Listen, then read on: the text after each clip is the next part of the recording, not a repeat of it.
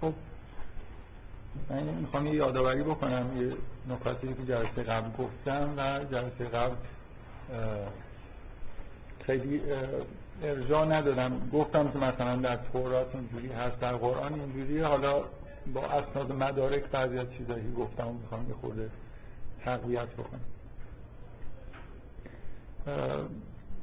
نکته مهمی که جلسه قبل گفتم این بود که در واقع سعی کردم بهتون اونو نشون بدم که غیر از اون نصف اول صحبتام که یه سری حرفای بر علیه دین مثلا یهود و یهودیت و این حرفا بود. از اونجایی که شروع کردم در مورد یهودیت به صورت جدی صحبت کردن سعی کردم جلسه قبل این نکته رو بهش نزدیک بشم که وقتی که میگیم که یهودیت دین وابسته به تاریخ معنیش چیه؟ یعنی شما مثلا می‌تونید مسلمون باشید اطلاعی از تاریخ اسلام نداشته باشید مسیحی باشید خیلی ندونید که تاریخ مسیحیت چی بوده. ولی یهودیت وابسته به تاریخ به دلیل اینکه همونجوری که سعی کردم جلسه قبل توصیف بکنم در واقع یهودیت ایمان و اعتقاد به اینه که خداوند در یه لحظاتی لحظات مشخصی از تاریخ از روی خودش مثل اینکه پرده برداشته ظاهر شده. در مقابل انسان هایی که لزوما انسان هایی که مثلا فرض کنید عارف باشن مقامات معنوی داشته باشن نه. در مقابل انسان هایی که آدم های عادی بودن. تا جایی ممکن این مشاهده ای که انجام شده مشاهده در حد محسوسات بود. یهودیت ایمان به این انکشاف الهی در تاریخ یهودیت مخصوصا در پای کوه سیناست. به اضافه اعتقاد به اینکه همه این ظهور خداوند در واقع برای پیمان بستن با قوم بنی اسرائیل بوده. برای در واقع عهدی که خداوند با ابراهیم بسته بود رو با بنی اسرائیل در پای کوه سینا تجدید کرده و این عهد عبارت از اینه که این قوم قوم خداوند باشن. به شریعتی که خداوند میگه عمل بکنن و در واقع انگار کارگزار خداوند در زمین باشن. بت نپرستن قوانین اخلاقی و الهی که بهشون گفته میشه رو رعایت کنن. در قبالش هم همونطوری که خداوند به حضرت ابراهیم عهد کرده بود سرزمین مقدسی که حالا هم محدوده که حالا مثلا کنعان قدیم فلسطینی که الان ما میگیم متعلق به بنی اسرائیل باشه. این اعتقاد بنابراین اعتقاد به یه واقعه تاریخیه. برای همینه که اصولا دین یهود شما نمی‌تونید از تاریخش جدا کنید. علاوه بر اینکه معنی این حرف این نیست که یهودیت مثلا یه جور اعتقادات عقلانی در مورد توحید و نبوت و این حرفا نداره. یهودیت پیش از همه ادیان به نوعی در واقع کلام تولید کرده. کلام به معنای مثلا دفاع عقلی از بعضی از معتقدات خودش و فقه درست کرده و همه این چیزهایی که شما در سایر ادیان می‌بینید اونجا هم هست. منتها جنبه تاریخی ایمان یهودی یه جنبه خاصیه که توش خیلی اهمیت زیادی داره. من نکته که جلسه قبل گفتم این بود که تاریخ در واقع یهودیت از به طور واقعی در واقع عهدی که الان یهودی ها همچنان هم پافشاری می‌کنن روش و اساس همون عهد زندگی می‌کنن از زمان ابراهیم شروع میشه. من دفعه قبل سعی کردم بگم که اکثر این چیزهایی که اونا معتقدن به نوعی در قرآن هم شما می‌بینید که بهش اشاره میشه مستقیما با سراحت یا ممکن تلویحا اشاره شده باشه. به هر حال خداوند با ابراهیم عهد کرد. و شما در قرآن می‌بینید که این عهد نقل میشه که خداوند ابراهیم رو بعد از آزمایشایی انتخاب کرد گفت که این جائلا کردیم ناس امام رو. و هم تو همونجا وقتی که ابراهیم میگه و من ذریتی میگه لا ینال و عهدی از ظالمین. اینجا یه عهدی بین خدا و ابراهیم هست که حالا در به نوعی تلویحا داره گفته میشه که در ذریه تو هم ادامه پیدا می‌کنه به غیر از اونایی که مثلا گناهکار هستن. این عهد براشون نمی‌رسه. من می‌خوام این عبارت که در مورد عهد بین خدا و ابراهیم هست رو از روی تورات بخونم که توی سفر پیدایش باب دوازده آیه اول. خدا به خداوند ابرام ابرام فرمود ابراهیم اول اسمش ابرامه. بعدا خداوند اسم ابراهیم رو تغییر میده به ابراهیم. ابرام به معنای پدر سرفراز ابراهیم به معنای پدر قوم ها این شباهت اسمی وجود داره ولی به هر حال اسم واقعی ابراهیم ابراهیم نبوده. اسمی که خداوند الان براش انتخاب کرد. اینجا هم تا یه جاهایی اسم ابراهیم به صورت همین ابرام توی تورات نقل میشه. خداوند آبرام فرمود ولایت خانه پدری و خویشاوندان خود را رها کن و به سرزمینی که من تو را بدانجا هدایت خواهم نمود برو. من تو را پدر امت بزرگ میگردانم. تو را برکت می‌دهم و نامت را بزرگ می‌سازم. و تو مایه برکت خواهی بود آنانی که به تو خوبی کنند برکت می‌دهم و آنانی را که به تو بدی نمایم لعنت می‌کنم. همه مردم دنیا از تو برکت خواهند این قطعه رو من دارم می‌خونم برای اینکه دقیقا اون نکته که جلسه قبل گفتم که ابراهیم به دستور خداوند در واقع یه جوری خودش رو از قوم خودش جدا کرد. تبلیغ نکرد توی قوم خودش جای دیگه. بلکه رفت و یه نسلی از خودش باقی گذاشت. من سعی کردم تاکید بکنم که زبان عبری به نوعی در واقع برمیگرده به همین جدا شدن ابراهیم و اینکه زبان خالص حقیقت نمایی که خداوند بعدا باش صحبت می‌کنه. بذارید این قطعه هایی که به عهد خداوند با ابراهیمه توی باب 17 اومده. مثلا یه قسمتش اینجاست.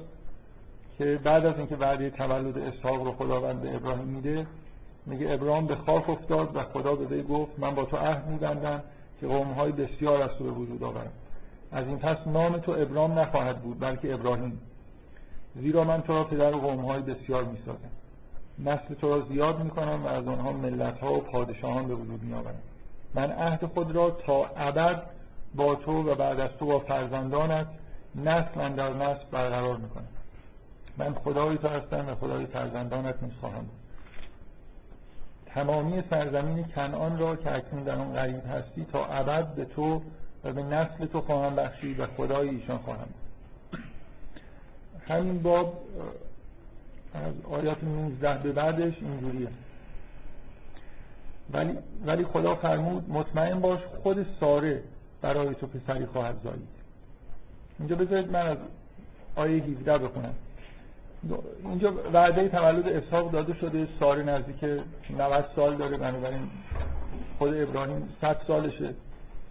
ابراهیم سجده کرد و خندید در دل خود, در دل خود گفت آیا برای مرد صد ساله پسری متولد شود و ساره در 90 سالگی بزاید پس به خدا عرض کرد خداوندا همون اسماعیل را منظور بدار. یعنی همون نسل اسماعیل این عهد برقرار بشه. خدا ولی خداوند فرمود مطمئن باش خود ساره برای تو پسری خواهد زایید و تو نام او را اسحاق یعنی خنده خواهی گذاشت.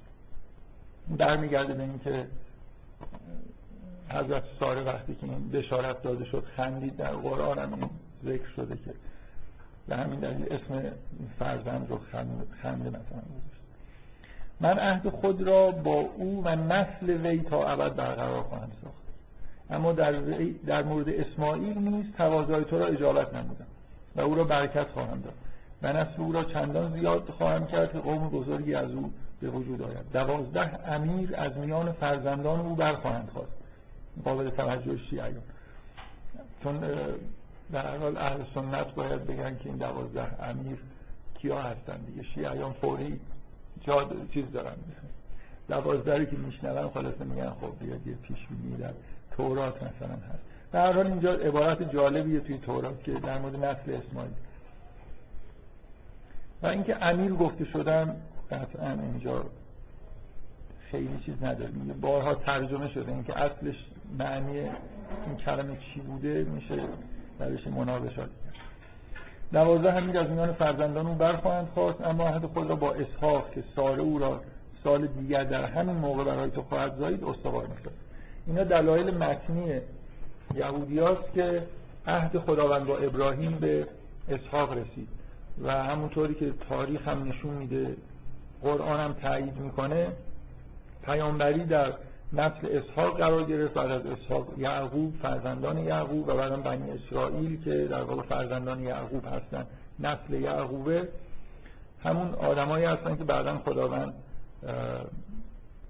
حضرت موسی رو برای نجاتشون به مصر میفرسته و الاخر اینا قسمت از تورات بود که در مورد این عهدی که با از ابراهیم شروع میشه با سراحت دارن میگن و تاکید می‌کنن که علا رقم این که خداوند وعده های درباره اسماعیل داده ولی عهدی که با ابراهیم بسته بود به اسحاق منتقل شد. در مورد اینکه واقعا این موضوع اینکه یه سرزمین مقدسی یه چیزی هست که قراره که به بنی اسرائیل برسه. خب در تورات که نه یک بار صد بار شما اینو میشنوید که خلاص یه سرزمینی هست که سرزمین شیر و اصل و اینا تا اینا قرار بهش برسن. من می‌خوام دفعه قبل اشاره کردم می‌خوام آیه رو بخونم که به سراحت در واقع اشاره به همین موضوع می‌کنه و من سعی کردم استدلال بکنم که این عرض مقدسی که اینا قرار بهش برسن و در تورات اومده که در واقع فرزندان اسحاق تعلق داره. در قرآن هم به نوعی بهش اشاره شده. این آیه سوره ماعده واضح ترین اشاره که به این موضوع در قرآن میشه. میگه یا قامت خل الارض المقدسه. میگه وقتی که من آیه قبلش نمی کنم از همینجا از موسی اینا رسیدن به یه جایی و حضرت موسی خطاب کرد به قوم که وارد ارض مقدس بشید. یا قوم ادخل الارض المقدسه التي کتب الله لكم.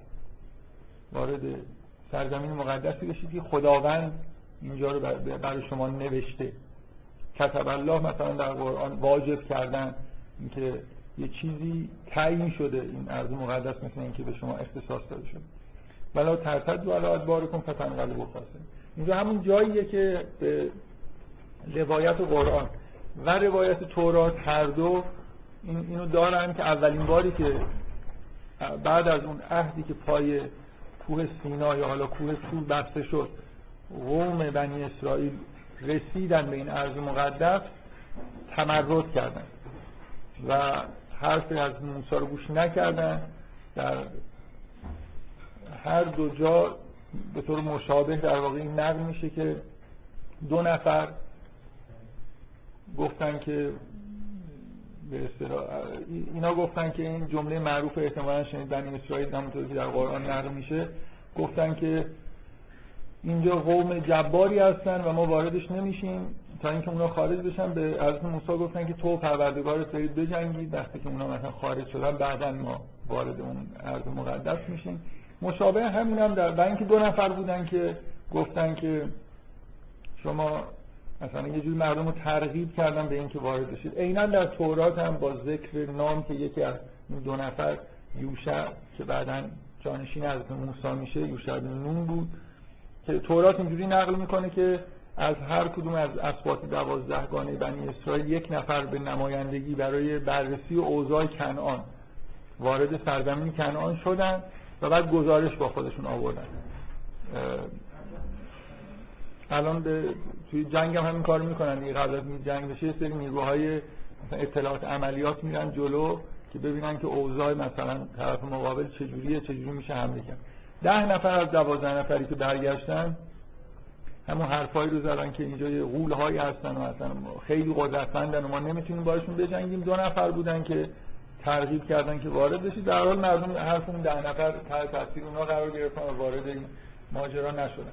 این دقیقا در تورات و قرآن هر دو تا جا نقل میشه و من تاکیدم روی اینه که در قرآن شما این عبارت عرض مقدس رو و کتب الله لکم رو می‌بینید. این لکم برمیگرده به همون آدمایی که اینجا الان هستن. نه همه فرزندان از ابراهیم که در جاهای دیگه دنیا هم پخشن همونجوری شما در تورات می‌بینید حضرت ابراهیم بغیر از اسماعیل و بازم فرزندانی خداوند بهش داد. و فکر می‌کنم اصولا قرار نیست که اونا در این عهد وارد بشن. همین بنی اسرائیل هم که خداوند اینا رو از مصر بیرون میاره و می‌خواد که به اون ارض مقدس برسونه. بعدا همونطوری که در هر دو کتاب هست به دلیل این تمردی که می‌کنن چهل سال در بیابان ها سرگردان میمونن تا اینکه دوباره بعد از فوت حضرت موسی در زمان یوشع حمله می‌کنن و اون سرزمین رو می‌گیرن. خب اینا اسناد و مدارک تورات و قرآن در مورد مسئله عهد و اینکه ارز مقدس رسیدن به ارز مقدس توی این عهد هست و حالا تو تورات خیلی مفصل با تاکید زیاد نقل میشه این ماجراها. در قرآن اشاره هایی توی چند تا سوره به این هست. بعدم که همه باز در هر دو کتاب به طور مشابه با یه تفاوتایی تفاوتای جزئی مثلا اینکه چطور شد که اینا به بنی اسرائیل به مصر منتقل شدن و اینکه در اونجا به بردگی گرفته شدن هست.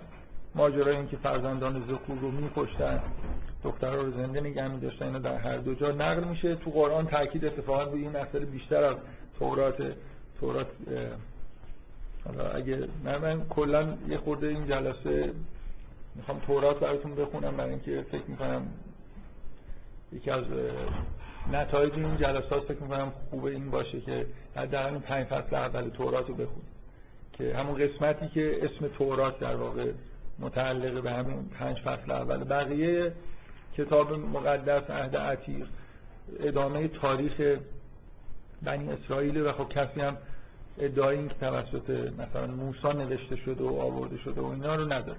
ولی این پنج فصل اول که قسمت مهم عهد عتیقه و اشتراکات زیادی با قرآن داره از نظر موضوع بعد نیست که برای مطالعه بکنیم خب من باز دفعه قبل یه نکته گفتم که یه سوال جوابی هم تو کلاس شد حالا می‌خوام آیه بخونم براتون که اونطوری که قرآن نقل می‌کنه حضرت موسی در واقع فرستاده خداونده که پیش فرعون میره و هدف حضرت موسی اونطوری که در قرآن نقل میشه نیست که مثل پیامبر مصری ها رو مثلا به یک پرستی دعوت بکنه.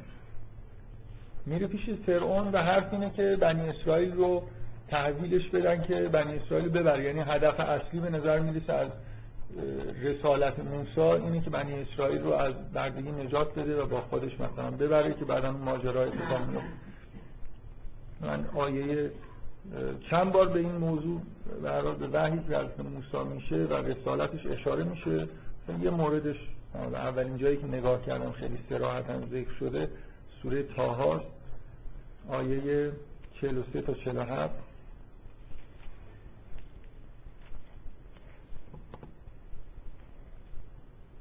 از هوایلا فرعون انه تقا به سوی فرعون بروید تغیان کرده. فقود له قولا لینا براش با کلام نرمی باش صحبت کنید لعله یتذکر او یخشا باشد که مثلا متذکر بشه بترسه.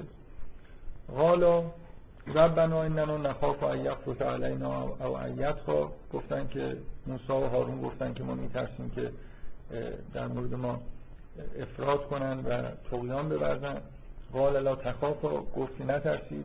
اننی معکما اسمع و ارا فاتیاه من گفت نترسید من با شما هستم میشنوم و می‌بینم. فاتیاه فقولا پیشش برید و بگویید. انا رسول رب بکن ما دو فرستاده پروردگارت هستیم. فارسل معنا بنی اسرائیل. ولا تعذب. پیامی که برای برای فرعون می‌برن اینه که بگو که بنی اسرائیل با من بفرستید ولا تعذب و, و عذابشون ندید قد جئتکم به آیت من رب قد جئنا کرد به آیت من ما به تحقیق با نشانه از سمت از سوی پروردگارت اومدیم. و سلام علی من تبع سلام بر کسی که از هدایت تبعیت کنه پیامی که اینجا نقل میشه در واقع از روز اول حرف از این همین الان وقتی که میگه ب... نه اینکه این حرف بعدم پیش بیاد از اولش میگه برید پیش فرعون و بگید که این بنی اسرائیل رو بده و مثلا از بردگی در واقع قرار نجات پیدا اینم باز در سفر خروج باب چهارم همین مسئله با سراحت هست.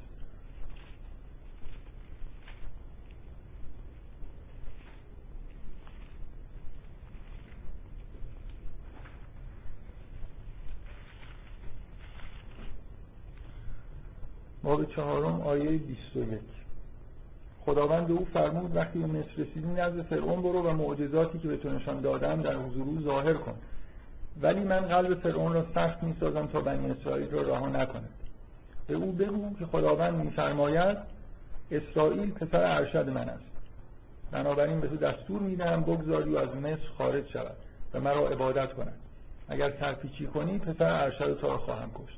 بعدا هم همین اتفاق میفته فرعون سرپیچی می‌کنه و فرزندان ارشد مصری ها کشته میشن. یکی از آیات نهگانه که برای در واقع مصری ها ظاهر شد که نهایتا منجر به شد که بنی اسرائیل از اونجا خارج شدن. همین آخریش در واقع از بین رفتن فرزندان نخستاده هاشون فرزندان ارشدشون. اینکه خداوند تو این آیه در تورات بنی اسرائیل رو یعنی قوم اسرائیل رو فرزند ارشد خودش خطاب می‌کنه. و اینکه میگه که بذار بیان و مرا عبادت کنن. خداوند یه قومی رو انتخاب کرده و اختصاص داده اینا رو به عبادت خودش. اینا چیزاییه که در واقع در تورات به سراحت روش تاکید میشه. فکر می‌کنم کافیه برای اینکه من نشون بدم که چقدر شباهت وجود داره. بین ادعاهایی که در تورات شده در مورد قوم بنی اسرائیل و چیزهایی که در قرآن اومده. می‌خوام این شک و شبهاتون برطرف بشه که به حال همچین ماجرایی در تاریخ اتفاق افتاده. خداوند ابراهیم رو انتخاب کرده و از ابراهیم نسلی به وجود آورده. این نسل به اصطلاح یه جوری قوم برگزیده ای هستن که خداوند اینا رو به یه منظور خاصی انگار انتخاب کرده عهدی باشون بسته. حالا به همون عبارتی که در تورات داره نقل میشه اینا رو اختصاص داده برای عبادت خودش. مثلا این عبارت, عبارت توی تورات هست. شما برای من مملکت کهنه و امت مقدس خواهید بود. این عبارتیه که خداوند خطاب به بنی اسرائیل میگه یا مقدس باشید زیرا من یهوه خدای شما قدوس هستم. از بنی اسرائیل خواسته میشه که یه جور قداست داشته باشه. به بت پرستی آلوده نشن به آلودگی هایی که همه اقوام توی زمین آلوده هستن از نظر اخلاقی از نظر اعتقادی آلوده نباشن خودشون رو پاک نگه دارن و فقط اختصاص بدن همه چیز زندگی خودشون رو به عبادت خدا و خداوند به این قوم بعد از اینکه اینا رو به اصطلاح از یه راههایی می‌بره و نجات میده از دست فرعونیان عهدی میبنده که در قبال این عهد در حال یه پاداشی هم که همون ارز مقدس هست قرار میشه بهشون گرفت داده بشه. این کل ماجراست از نظر اعتقاد به اصطلاح. یهودی ها که اینجا توسط قرآن هم به نوعی تایید میشه که اینجا مسئله انتخاب یه قوم خاص از طرف خداوند هست.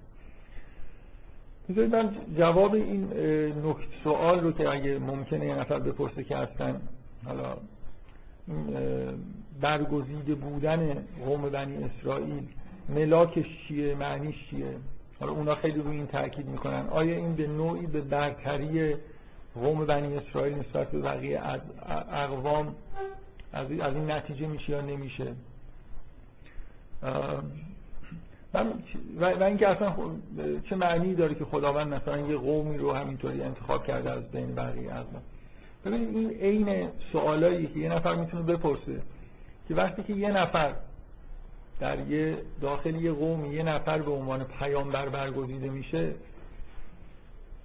دیگران همین سوالا رو میپرسیدن که تو مثلا چطور شده خدا تو رو انتخاب کرده؟ چرا از بین نمی‌دونن یا مثلا در همین قوم بنی اسرائیل وقتی خداوند تالوت رو به عنوان پادشاه انتخاب کرد همین سوالا شد. این چرا این انتخاب شده؟ چرا اون یکی انتخاب نشد؟ اینکه خداوند یه قومی رو در کره زمین به عنوان قوم خاص خودش برگزیده خب من فکر می‌کنم این شبیه همینی که از توی قوم مثلا یه پیغمبر انتخاب میشه. برای اینکه یه جور واسطه بین خداوند با بقیه باشه. یعنی قوم بنی اسرائیل مثل در واقع پیامبری هستن در بین بقیه اقوام که یه جور ارتباط مستقیمی با خداوند داشتن. پیامهایی بهشون داده می‌شد. ازشون خواسته می‌شد که الگوی یه مثلا زندگی اجتماعی در کره زمین باشن و در عین حالی که خودشون رو به نحوی جدای از بقیه اقوام نگه می داشتن یعنی یکی از رسالتاشون این بود که یه جور توی فضای بسته زندگی بکنن در عین حال به طور مداوم با بقیه اقوام تعامل داشتن. بنابراین اقوام دیگه اینا رو می‌دیدن می‌تونستن در واقع از نوع زندگی که اینا می‌کنن الگو بردارن و الاخر حالا اگه یه نفر بپرسه که چرا قوم بنی اسرائیل انتخاب شد من فکر می‌کنم هیچ راهی باقی نمیمونه نه برای یهودیا نه برای مسلمان نه برای کسی دیگه. که یه جوری اینو بپذیرید که این قوم یه صلاحیت ها و یه جور برتریایی داشته که نسبت به سایر اقوام که انتخاب شد. به همون ترتیبی که یه پیامبر وقتی که انتخاب میشه شما انتظار دارید که خب این از نظر معنوی شرایط خاصی داره که از بین همه این آدم خداوند که بدون ملاک و بدون به اصطلاح چیز معقولی یه آدم رو انتخاب نمی‌کنه به عنوان پیامبر. به همون ترتیب اگه قومی از بین همه اقوام انتخاب شدن به عنوان اینکه یه جور پیامبری بکنن برای خداوند و الگو و به اصطلاح پیشوای بقیه اقوام باشن شما به طور طبیعی باید جوابی که بدید اینی که این قوم یه خاصیت هایی داشت که برای این کار مناسب بود. همونطور که پیامبران قطعا یه ویژگی هایی دارن که به پیامبری مبعوث میشن. و دقیقا این اگه اعتقاد داشته باشید به این که امیدوارم همتون این جزو بدیهیات فرض بکنید. من قبلا روی این خیلی تاکید کردم که به هر حال وقتی که اینا نسل ابراهیم هستن یه جور معنویت یه جور به اصطلاح استعدادهای معنوی رو از ابراهیم به ارث بردن. بنابراین واضحه که شما بدون اینکه از همین اطلاعاتی که ما در مورد این قوم داریم که بنی اسرائیل کی بودن و چجوری در واقع انتخاب شدن باید تو ذهنتون همین باشه که اینا یه جور ویژگی های معنوی خاص دارن یه جور استعدادهایی دارن که نسبت سایر اقوام متمایز هستن. در واقع ذریه ابراهیم ابراهیم به عنوان شخصیت خیلی بزرگ مثلا دینی که خداوند انتخابش کرده به نوعی ویژگیاش در نسلش وجود داره. این تایید میشه اولا با این آیات قرآن که مثلا حرف از این می‌زنه که خداوند شما رو به بقیه اقوام یه برتری هایی به شما داده. یعنی فضلتکم علی العالمین. حالا منتها این آیه رو ممکنه یه نفر تعبیر بکنه که فضیلتی که به بنی اسرائیل داده شده همین مسئله اینه که معجزات زیادی دیدن پیامبران زیادی درشون مبعوث شده. ولی قبول بکنید که به هر حال یه چیزی بودن که این فضیلت ها بهشون این اتفاقا براشون افتاد. یعنی اگه شما بگید که بنی اسرائیل مثلا مثل این تصوری که بعضی از عوام دارن که بنی اسرائیل قوم لجوج و بدی بودن خب آخه این چه توجیهی می‌تونید بیارید که خداوند بین همه مثلا این انسانهایی که تو کره زمین بودن رفت سراغ اونایی که اصلا بدتر بودن مثلا. اولا این نسل ابراهیم. چطور ممکنه آدمای بدی باشن. و بعد این همه پیامبر توشون داره ظهور می‌کنه. بنابراین یه بخششون آدمای بسیار بسیار سطح بالایی هستن. اگه شما قبل فقط این فضیلت دادن خداوند به این معنا بگیرید که قوم بنی اسرائیل یه جوری چون توشون پیامبر مبعوث می‌شد خداوند داره میگه شما رو فضل ناکن مثلا عالمی و این به نظر من یه جور ندیده گرفتن حکمت خدا اگه بگید که هیچ دلیل خاصی وجود نداشت بلکه اینا آدمای بدی بودن ولی خدا هی برای اینا پیغمبر میفرستاد. فکر می‌کنم طبیعی اینه که شما از حکمت خداوند نتیجه بگیرید که این قوم یه ویژگی های معنوی خاصی داشتن. که برگزیده شدن و اون فضیلت ها هم بهشون داده شد. یعنی یه بیسی برای یه سری فضایل داشتن که این اتفاق براشون افتاد. و ذریه ابراهیم بودن هم فکر می‌کنم زمینه ذهنی رو باید برای آدم فراهم بکنه که اینا یه جور استعدادهای ویژه‌ای برای حمل کردن شریعت و مقدس بودن و اینکه مملکت کهنه باشن کاهنانی در بینشون باشن پیامبران زیادی بیان و اینا داشتن.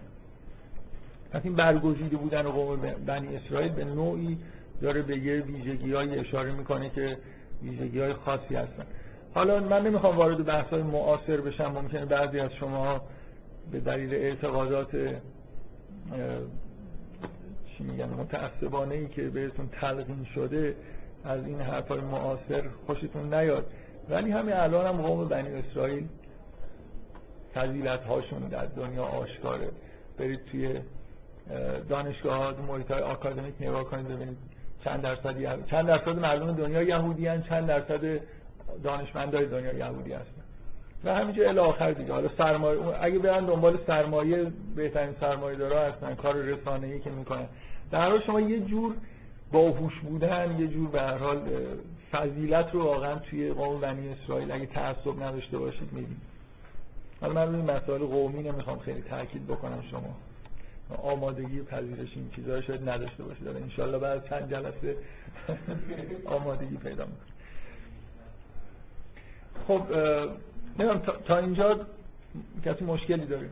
از اسناد و مدارک من سعی می‌کنم حرفایی که توصیفی جلسه قبل گفتم و مستند بکنم به تورات و قرآن.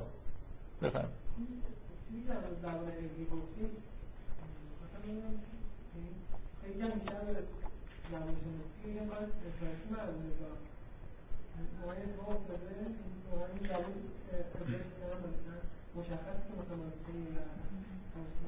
نه من خیلی روی اون نکته تاکید نمی‌خوام بکنم واقعا. ولی من از اینجا سعی کردم نتیجه بگیرم که اینجا اتفاق خاصی افتاده که وقتی سوال میشه که ابری یعنی چی میگن ابری از واژه هیبرو.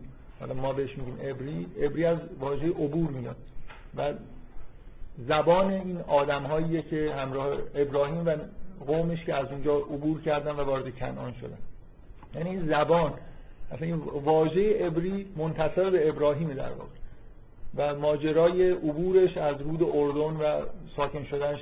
این یه جور به آدم اولا من به دلایل عقلی فکر می‌کنم که زبان این که میگن زبان عبری و زبان عربی که پسرموی زبان عبری اینا زبانهای مقدس هستن.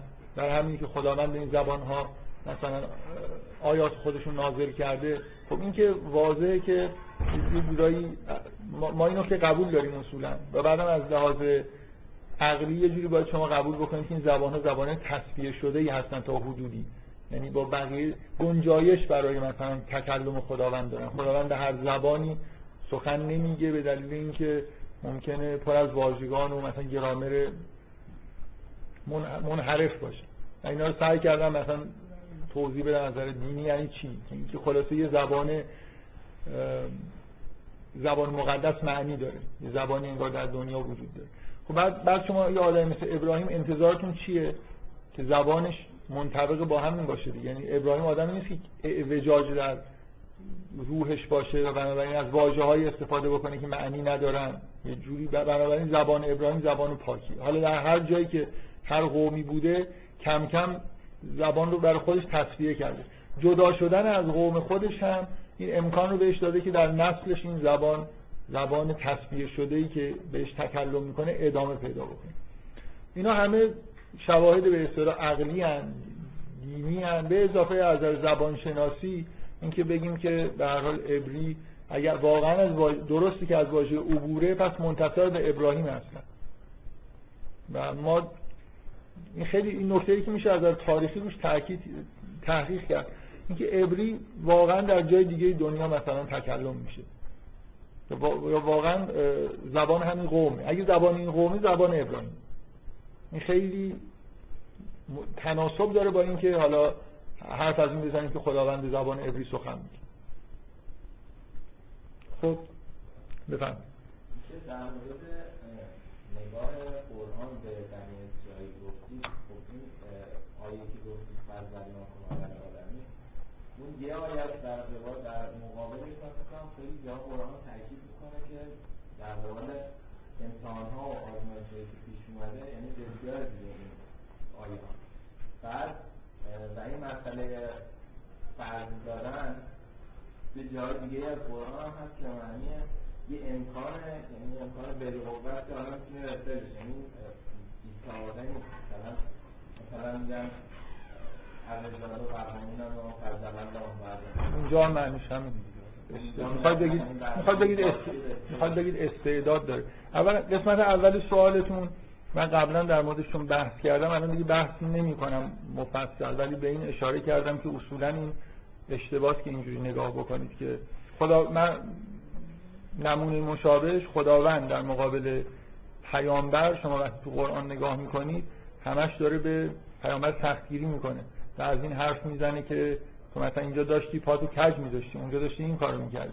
این معنیش نیست که پیامبر ما پیامبر سطح پایینیه. شما روابط خداوند رو با هر پیامبری اگه می‌دیدید شاهدش بودید روابط سختگیرانه ای بود. و کوچکترین تحملی خداوند از اینکه مثلا کسی نافرمانی بکنه نداره. ما روابط خداوند رو با اقوام دیگه به غیر از بنی اسرائیل که خیلی نمیدیم در قرآن. بنابراین سختگیریایی که نسبت به بنی اسرائیل هست و مجازاتایی که میشن اینا معنیش این نیست که بنی اسرائیل حالا خیلی لجوج بودن. این نوع رابطه خدا با همه اقوام همینطوره. از جمله شما مثلا توی قرآن در مورد اطرافیان پیامبر هم همین چیزا رو می‌بینید. به شدت همش حالت اتاب وجود داره که مثلا تو جنگ اینجوری کردید اونجا اینجوری کردید. این شکلی نیست که خدا خداوند تحمل نقص و تمرد و این چیزا رو نداره. یعنی برای اینکه شما وقتی در مقام ربوبیت ظاهر میشه و می‌خواد شما رو به کمال برسونه سختگیری می‌کنه. در مورد بنی اسرائیل با توجه به معجزات فراوانی که دیده بودن که سختگیری ها مضاعف بوده. و در هر حال شما در صورتی می‌تونید اون آیات رو یه به معنای مثلا منفی در مورد بنی اسرائیل ازش استفاده بکنید. که یه جای دیگه توی قرآن بگید که خدا با یه قوم دیگه خیلی مهربان بوده و اونا خیلی مثلا خوب بودن. روابط هم خیلی خوب بوده. من فکر می‌کنم مثلا خداوند با بقیه اقوامی همچین رابطی نداشته که شما بخواید یه همچین استدلالی بکنید. در مورد نکته دومی هم که گفتید که چی بود نکته دومتون در مورد؟ در مورد؟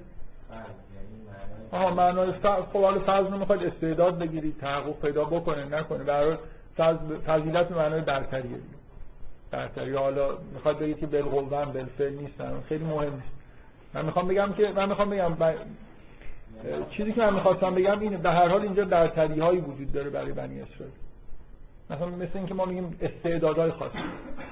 حالا شاید بعضیاشون بهش برسن. به هر حال ویژگیهایی دارن نسبت فضلناکم علی العالم نسبت همه جهانیان بنی اسرائیل یه فضیلت هایی داره. خب دیگه تقریبا ثابت شد که بنی اسرائیل قوم برگزیده خداوند هستن و قرار هم هست که در ازای عهدی که باشون بسته شده در عرض مقدس ساکن بشن و الاخر من می‌خوام ارجاعات خودم رو یه مقدار به تورات ادامه بدم.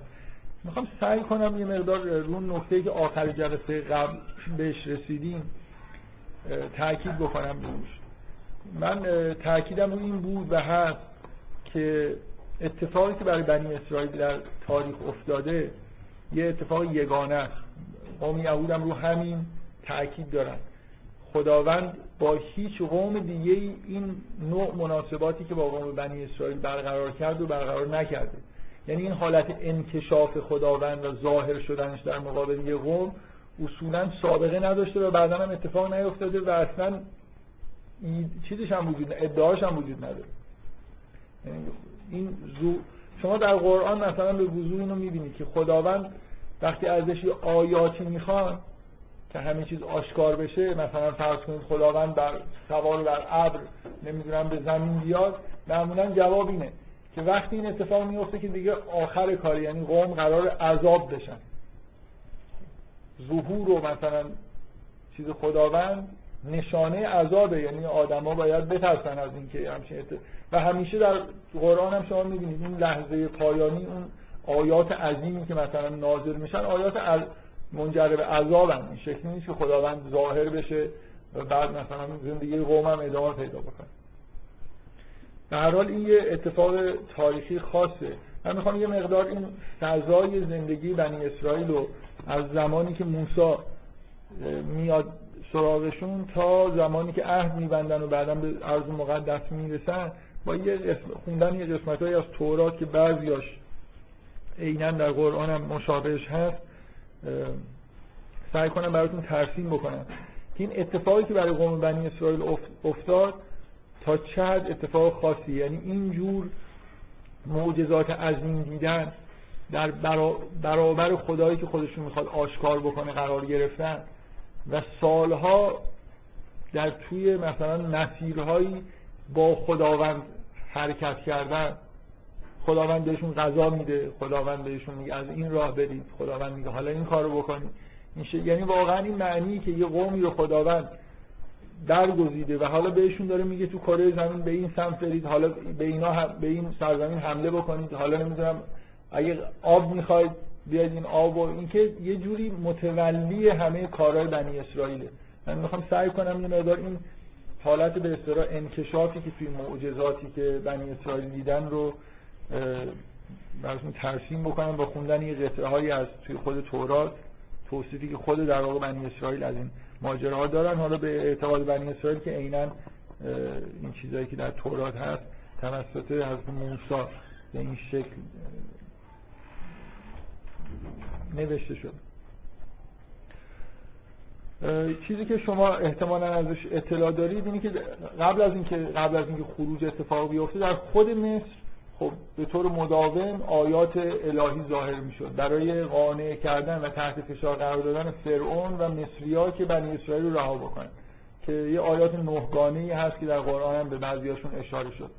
که آخرینش همون مرگ نخستزاده هاست که منشأ در واقع اون اید پسر هنوزم به اصطلاح باقی مونده دیگه در اثرمون. قطعه رو من نمی‌خوام از تورات بخونم خودتون مطالعه کنید. از زمان خروج شما همتون توی قرآن مسئله شکافته شدن. یه خود سعی کنید من چیزی که می‌خوام با اشاره به متن سعی کنم ایجاد بکنم اینه که واقعا یه مقدار این چیزهایی که بنی اسرائیل خودتون جای بنی اسرائیل بذارید اینا چی دیدن.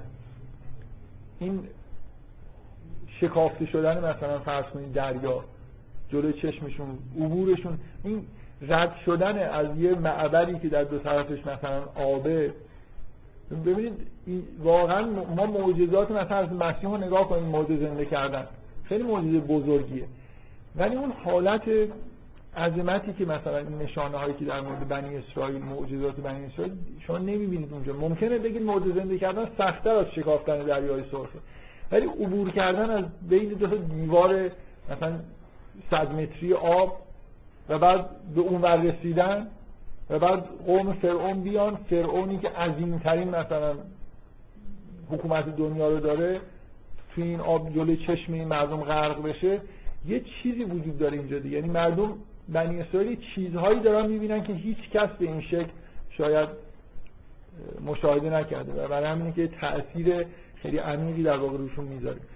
توی مثلا فرض کنید تو همین قسمت خروج یکی از چیزهایی که در قرآن به این سراحت بهش اشاره نمیشه مسئله راهنمایی شدن توسط ابر که توی سفر خروج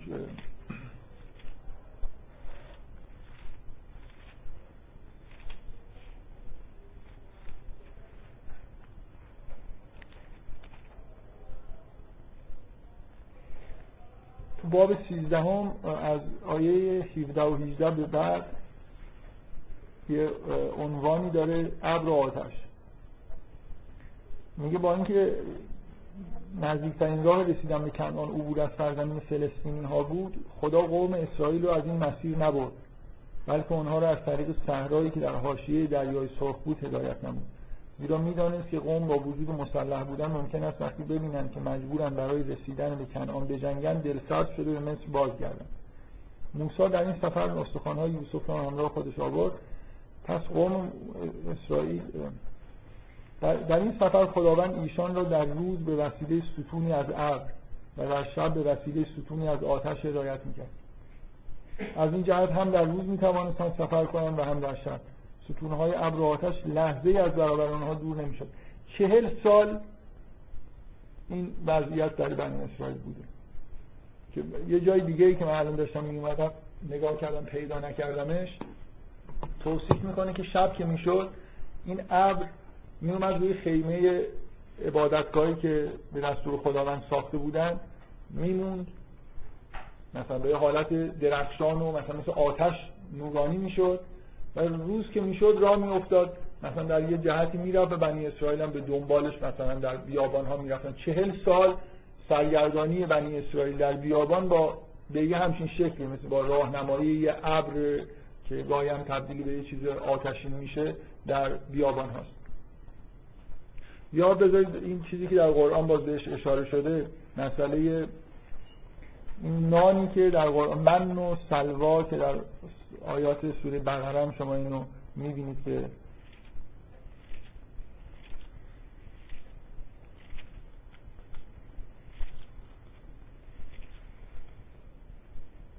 نان من و بلرچین من این قسمت ها رو می‌خونم بد نیست. بعضی جاشو شاید بپرم یه خود طولانی قوم بنی اسرائیل از ایلم کوچ کردن و به صحرای سین که در فلانجا بودن رسیدن. خلاصه یه جایی بود که اومدن به بنی اسرائیل میگن که ما از گرسنگی اینجوری میمیریم برای اینکه چیزی نداریم بخوریم.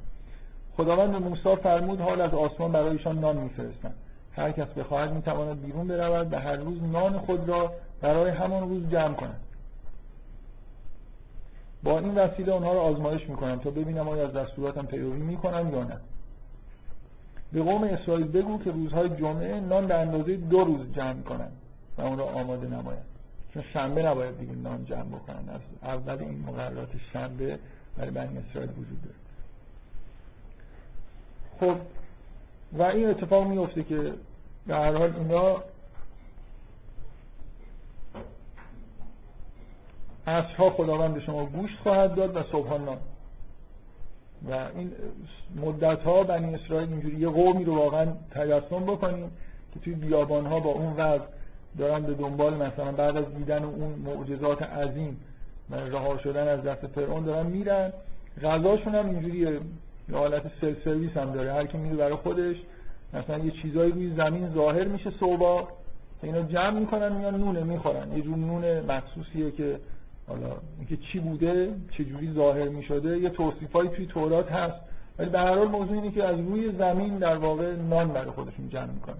و خداوند بلدرچین هم در اصل همون روز تعداد زیادی بلدرچین آمدن و سراسر اردوگاه بنی اسرائیل را پوشاندند و در سهرگاه در اطراف اردوگاه شبنم به زمین نشست. صبح وقتی شبنم ناپدید شد دانه های ریزی روی زمین باقی ماند که شبیه دانه های برف بود. وقتی قوم بنی اسرائیل آن را دیدن از همدیگر پرسیدن چیست موسی به آنها گفت این نانی که خداوند به شما داده بخورید. میرن صبح این دانه هایی که روی زمین هست و نمی‌دونن چیه اینا رو جمع می‌کنن و این چیز مثل نانه می‌خورن و اصلا بلدرچینا خودشون میان که اینا مثلا شکار کنن. بعدا اینا زیاد مثلا همینجا هم زیاد نون جمع می‌کنن یا مثلا بلدرچین زیاد می‌گیرن یا عذابای نازل میشه. کلا این مسئله که یه اتفاقای این شکلی در طول سفر مرتب میفته وجود داره. این من و در چیز هست در قرآن بهش اشاره شد. ببینید اینکه خداوند وقتی هم از انکشاف و ظهور مثلا خداوند می‌زنیم یه جور ارتباط خاصی اینجا بین خدا با این قوم برقرار شده. و اینا یه جوری این حالت همراه خدا بودن اینکه خدا رو در کنار خودشون ببینن هر لحظه پیامی برسه اینا یه کارایی بکنن. اگه اشتباه بکنن بلافاصله ممکنه عذاب ها یا انواع و اقسام عذاب ها رو تورات به هیچ وجه کم نمی‌ذاره توی نقل کردن عذابایی که اینا شدن و نافرمانیایی که کردن. یعنی این صادقانه خود تورات هم که بخونید همونجوری که در قرآن در مورد بنی اسرائیل نقل میشه همین چیزایی که در قرآن هست اونجا هم هست. بعضی چیزا اونجا هست که در قرآن هم نیومده که چیکار می‌کردن و چی می‌گفتن. اصلا تعداد در من نمی‌دونم. یه بار بشمارید ببینید تعداد دفعاتی که بعد از همه این ماجرایی عده میان به حضرت موسی میگن که میگن مثلا ما گرسنمونه آب نداریم. یه مشکلاتی که پیش میاد و این ترجیبند حرفاشونه که کاش از مصر بیرون ما رو نمی آوردی ما رو آوردی تو این بیابانا مثلا اینکه یه جوری انگاری منتی هم سر از موسی می‌ذارن که مثلا ما تو مصر داشتیم زندگی می‌کردیم. لاقل برده بودیم یعنی غذا داشتیم بخوریم. مثلا الان غذا نداریم فلان چیزی داشتیم الان نداریم. هی مدام اینجور دیالوگا توی خود تورات تکرار میشه. و نهایتا اون جایی که من خیلی دوست دارم که مفصل تر براتون بخونم دفعه قبل اشاره کردم پیدا نکردم قسمت اصلی شو همین قسمت در واقع رسیدن اینا به پای کوه سیناست و خیلی طولانی نیست. من همشو باز نمی‌خونم یه قسمت هایشو می‌خونم که جاییه که برها بعد از سه ماه از مصر به بیابان سینا می‌رسن در مقابل کوه سینا اردو زدن موسی برای ملاقات با خدا به بالای کوه رفت و خداوند حضرت موسی چیزایی گفت که برو اینا رو به بنی اسرائیل بگو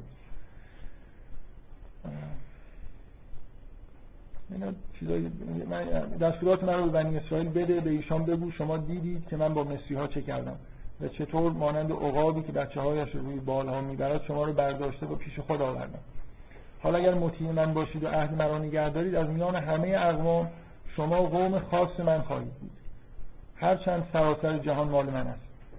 اما شما برای من ملتی مقدس خواهید بود و چون کاهنان مرا خدمت خواهید کرد. این همون عبارت من باید ترجمه دیگه براتون خوندم.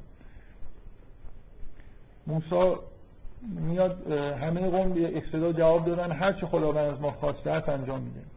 موسی پاسخ قوم خود را به خداوند عرض کرد. خداوند به موسی فرمود من در ابر غلیظی نزد تو میآیم.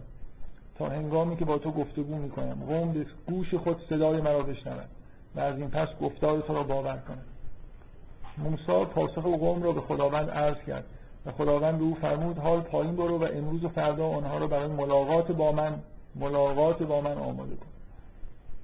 یه قومی دارن میرن ملاقات خداوند. اصلا اونجا وعده ملاقات دیگه. اینا از مصر راه افتادن سه ماه راه رفتن به یه جایی رسیدن که از قبل خداوند موسی گفته بود که اینا رو بیار اینجا که اینجا مراسمی قرار برگزار بشه. مراسم ملاقات قوم بنی اسرائیل با خداوند. به ایشان بگو که لباسهای خود را بشویند. چون من می‌خواهم پس فردا در برابر چشمان بنی اسرائیل بر کوه سینا نازل شود حدودی دور تا دور کوه تعیین کن که قوم از اون جلوتر نیایند و به ایشان بگو که از کوه بالا نروند و حتی به اون نزدیک هم نشوند. هر که از این حدود پا فراتر گذارد کشته خواهد شد. او باید سنگسار گردد و یا با تیر کشته شود. بدون اینکه کسی به او دست بزند. این قانون شامل حیوانات نیز می شود پس به کوه نزدیک نشوید تا اینکه صدای شیپور برخیزد. آنگاه می توانید به دامنه کوه برایید. صدای شیپور قرار بیاد. از کوه سینا. موسی از کوه فرود آمد و بنی اسرائیل را تقدیس نمود و آنها لباسهای خود را شستند. موسی به ایشان فرمود دو روز بعد خداوند خود را بر شما ظاهر خواهد کرد. پس خود را برای ملاقات با او آماده کنید. در این دو روز با زنان خود نزدیکی ننمایید. صبح روز سوم هنگام طلوع آفتاب صدای هولناک رعد و برق شنیده شد و ابر غلیظی روی کوه پدید آمد. سپس صدای بسیار بلندی چون صدای شیپور برخاست. تمام قوم از ترس لرزیدند. آنگاه موسی آنها را برای ملاقات با خدا از اردوگاه بیرون برد همه در پای کوه ایستادند. تمام کوه سینا از دود پوشیده شد. صحنه خود تجسم بکنید یه کوه مثلا بزرگ که همش از دود پوشیده شده زیرا خداوند در آتش بر آن نزول کرد. از تو قرآن حرف از اینه که رفعنا فوقهم الطور. حالا آیا این معنیش چیه؟ مثلا کوه بالا رفت. یا همین دودی که مثلا ازش بالا رفته یه جوری اینجوری داره به طور استعاری تو قرآن بیان میشه که کوه در بالاشون مثلا افراشته شد. یا صحنه مشابهی که موسی همون دوچار چیز میشه از خداوند می‌خواد که تو رو ببینم میگه ولکن انظر الالجبل اینکه خداوند بر کوه تجلی می‌کنه و کوه متلاشی میشه. اینا صحنه های مشابهش تو قرآن هست. حالا این عبارتاش عینا عبارت قرآنی نباشه. تمام کوه سینا از دود پوشیده شد زیرا خداوند در آتش بر آن نزول کرد. از کوه دود برخاست و مانند دود دود کوره در هوا بالا رفت و تمام کوه لرزید. صدای شیپور هر لحظه بلندتر می‌شد. اینا خوب نمردن واقعا. توی همچین لحظه هایی تاب آوردن. آنگاه موسی با خدا سخن گفت و خدا هم با صدای نظیر صدای رد به او جواب داد. وقتی خداوند در قله کوه نزول کرد موسی را فرا خواند و موسی نیز به قله کوه بالا رفت. حالا بقیهش رو کار من بخواستم این صحنه های مربوط به کوه تور رو براتون بخونم.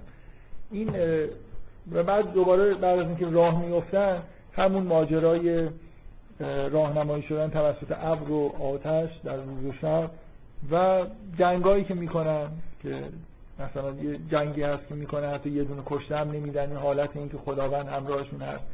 یه وضعیت خاصی به حال بین قوم بنی اسرائیل و خداوند توی این ماجراها پیش اومده که سابقه تاریخی قبل بعدش نداره. من می‌خوام شما رو به یه چیزی برسونم که اینجا یه رابطه خاصی بین خداوند و قوم بنی اسرائیل هست. هیچ وقت خداوند به این شکل مثلا قومی رو ببره برای ملاقات نمی‌دونم سعی کنه که براشون ظاهر بشه این اتفاقا سابقه نداره اتفاقا مدعی دیگه ای نداره. فقط همین ماجراست مورد تایید همه ادیان بعد از حضرت موسی هست. من قبل از اینکه خود جلو برم می‌خوام یه خورده در مورد همین اثری که همچین وقایعی در واقع همراه خودش داره یه صحبت کوتاهی لاقل بکنم شما لازم نیست که خیلی مثلا ایده های آدمایی مثل یون رو بدونید. جزئیاتشو. فکر می‌کنم به هر حال می‌تونید اینو بپذیرید که وقتی که یه قومی به طور دست جمعی توی همچین ماجراهای عظیمی شرکت می‌کنن این انعکاسی که این ماجراها توی روحی این آدما پیدا می‌کنه در نسلشون هم به نوعی انگار منعکس میشه. یعنی تجربه این الان توی مثلا فرض کنید روانکاوی به هر حال یه جمعیتی وجود دارن که معتقدن که تجربیات تاریخی منتقل میشه توی نسل. و ما مثلا فرض کنید انسان ها ناخداگاه جمعی دارن به این معنا که وقایع مثلا تاریخی رو که نسل بشر از سر گذرونده به نوعی هنوز در درونشون یه چیزایی داره یه انعکاسایی داره. اگه همچین چیزی رو بپذیری که وقایع مهم تاریخی به یه قومی که اون واقعه رو از سر گذروندن یه جور هویتی میده که در روانشون برای خودش جا باز می‌کنه و منتقل میشه باید یه جوری به هر حال حدس بزنید که قومی که همچین تجربه های هولناکی رو از سر گذرونده یه ویژگی های خاص روانی هم پیدا می‌کنه. حالا شما می‌تونید بگید که این ویژگی های روانی خاص حالا در اثر ژنتیک و نمی‌دونم ارث و اینا منتقل نشده. به هر حال وقتی یه قومی توی یه همچین وقایع شرکت کردن نسل اندر نسل تاثیر این وقایع رو شما توی رفتار این آدما می‌بینید. یعنی اینجا یه حادثه تاریخیه که هنوز من چیزی که می‌خوام بگم اینه هنوزم قوم یهود انگار تحت تاثیر این ماجرا هستن. شما اگه یه خود اعتقاد به این داشته باشید که یه همچین وقایع هولناک مثلا پیش اومده برای اجداد در نسل ها به طور ژنتیک منتقل میشه شاید براتون عجیب نباشه که چرا قوم یهود به این راحتی چیزایی که نقل میشه وقایع تاریخی رو باور می‌کنه. این وقایع ممکنه خیلی باورپذیر نباشه. برای آدمی همینجوری ب... یه نفر بیاد بگه که آقا شما اجدادتون نمی‌دونم فلانجا بودن چیکار کردن خداوند چطور این کار. من چیزی که می‌خوام بگم اینه که می‌تونید اینو بپذیرید که قوم یهود انگار یه جا... جایگاهی در روانش هست برای پذیرش این چیزایی که در تورات نوشته. یه جور به قول یه اصطلاح دینی وجود داشته در قرون وسطا شاید خیلی قبلتر که می‌گفتن که در روان انسان image of God وجود داره. و یونگ با اینکه خیلی اعتقادات دینی نداره ولی با به طور تجربی اینو تایید می‌کنه که آره یه جور image of God در روان انسان ثبت شده. من چیزی که می‌خوام بگم تصور شخصی من اینه که این وقایع این سالهایی که بنی اسرائیل به این ترتیب گذروندن یه جور یه, image ی در روان نسل باقی مونده از بنی اسرائیل انگار داره. برای همینی که به نوعی هنوز انگار یه جوری نسبت به این مسائل تاریخی متحدن چون ممکنه در وهله اول یه جوری عجیب به نظر برسه که ما داریم حرف از دینی می‌زنیم که به شدت وابسته است به پذیرش اینکه یه واقع تاریخی اتفاق افتاده. و به نظر میاد خب خیلی نمی‌تونه دین از نظر اعتقادی محکمی باشه. برای اینکه وقایع تاریخی چند هزار سال قبل ممکنه خیلی برای ما واقعا روشن نباشه و خیلی به اصطلاح سندیت نداشته باشه بعد چیزایی که نقل میشه.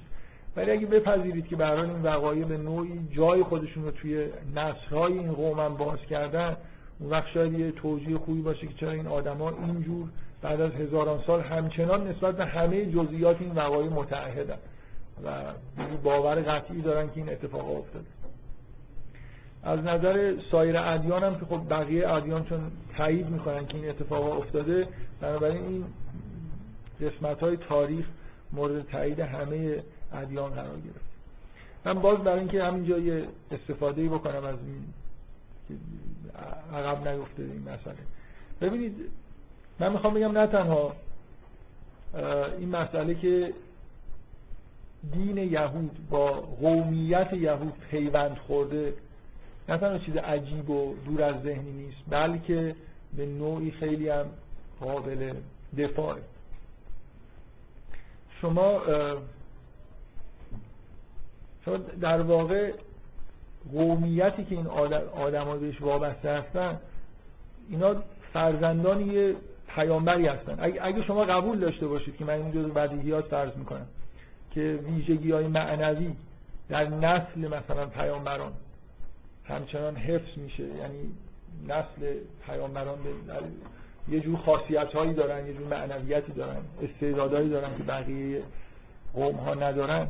این نه تنها چیز عجیبی نیست که شما ببینید که خداوند یه قومی رو به عنوان نماینده خودش در کره زمین انتخاب کرده. یعنی چیزی که من می‌خوام بگم اینه بعضی تصورشون اینه که خب این چه جور دینیه که اختصاص به قوم داره. خب این قوم یه قوم با استعدادهای ویژه است. که نسل در نسل همینجوری این استعدادا دارن بینشون در واقع گسترش پیدا می‌کنه. اگه خداوند می‌خواد کاهنانی در کره زمین داشته باشه خب خیلی طبیعیه. همونطوری که شما می‌بینید که پیامبران از نسل همدیگه ظهور می‌کنن بنابراین اینکه یه قوم خاصی از نظر نژادی که به یه جای خاصی از یه جای خاصی سرچشمه گرفتن وجود داشته باشه که برگزیده بشن برای خاطر اینکه دین خداوند رو حمل بکنن این نه تنها چیز عجیبی نیست به نظر می‌رسه که خیلی چیز طبیعی هم باشه. بنابراین اینکه یه قوم خاص با دین خاص به وجود بیاد تو کره زمین خیلی چیز دور از ذهنی به نظر من نیست و به هر حال اینا نشانه همین در واقع نشانه اینه که این قوم بنی اسرائیل به نوعی ویژگی های خاص معنوی دارن و برای یه کار خاصی هم که خداوند می‌خواسته انتخاب شده. شما مثلا در مورد اسلام نمی‌تونید ادعا بکنید که اسلام الان یه دینیه که در مثلا فرض کنید فرزندان فلان پیامبر ظهور کرده یا به این دین معتقدن. اعتقادی یا هر کسی میاد به این اعتقاد ایمان میاره. ممکنه اجدادش آدمای بدی باشن آدمای خوبی باشن استعدادهای معنوی داشته باشه یا نداشته باشه. ولی بنی اسرائیل این ویژگی رو ندارن. در واقع دین اختصاص داده شده به یه قومی که دارای استعدادهای ویژه هستن و یه تحولات تاریخی عظیمی رو تجربه کردن. اجدادشون بنابراین باز آمادگی های خاصی رو در واقع پیدا کردن برای اینکه یه وظیفه خاصی رو در کره زمین برای خداوند انجام میدن بفهم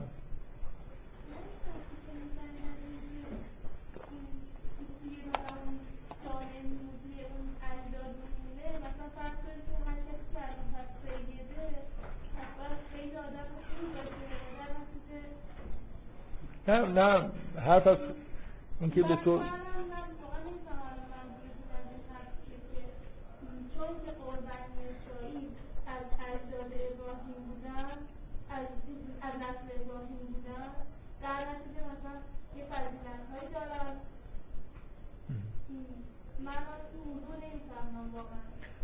شما چجوری می‌فهمید که چرا پیامبران همه در نسل ابراهیم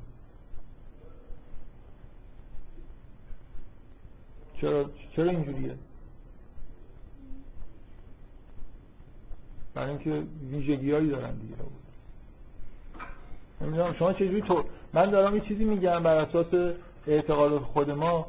خیلی واضحه که ما اینجوری نگاه می‌کنیم. تو قرآن هم این سراحتا در واقع همینجوری میاد که به حال ابراهیم یه جوری برگزیده شدن برای میگه خداوند مثلا در قرآن میگه که که در ذریهش در ذریه ابراهیم کتاب و نبوت رو در ذریه ابراهیم قرار داد. در ذریه ابراهیم. شما تمام پیامبران بنی اسرائیل پیامبران هم تو نسل ابراهیم هم دیگه. حتی این بر پیغمبر ما هم به ابراهیم می‌رسه. و شما چجوری توجیه می‌کنید که بعضی از احکام شرعی خاص در مورد نسل پیغمبر وجود داره؟ در مورد سیدها مثلا یه چیزهایی وجود داره یه احکام شرعی. لابد ویژگی دارن دیگه. مثلا صرف فامیل بودن به یه معنایی شاید نباشه. خب مگه من گفتم همه بنی من که میگم بنی اسرائیل همشون خوبن. میگم استعدادهای معنوی ویژه ویژه‌ای دارن. اینکه حالا ممکنه بینشون آدمای خیلی بد ظهور بکنه آدمای خوب ظهور بکنه هیچ ربطی به این ولی اینکه استعدادهای ویژه‌ای دارن. شما می‌تونید خیلی آدم مستعدی باشید. ولی آدم خیلی بدی بشین. مثلا خیلی فکرتون خوب کار بکنه. یه جوری باهوش باشید. ولی این ربطی به خوب و بدی نداره. هر من حرفم اینه که تو بنی اسرائیل ویژگی‌هایی وجود داشته و داره. در اینکه اینا از نسل پیامبران هستن. و علاوه بر اینکه از نسل ابراهیمن تجربه های معنوی خاصی رو در طول تاریخ طی کردن.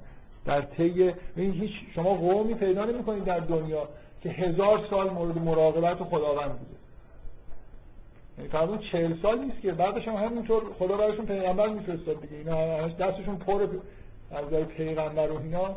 هر جای روستاهاشون رو نگاه کنید و این چیزی نیست که مورد این 124 هزار تا پیغمبر فکر کنم 123 هزار و 900 خورده ایش مال قوم بنی اسرائیل. یعنی همه در این جریانی که اونجا به وجود اومد این پیامبران ظهور می‌کردن.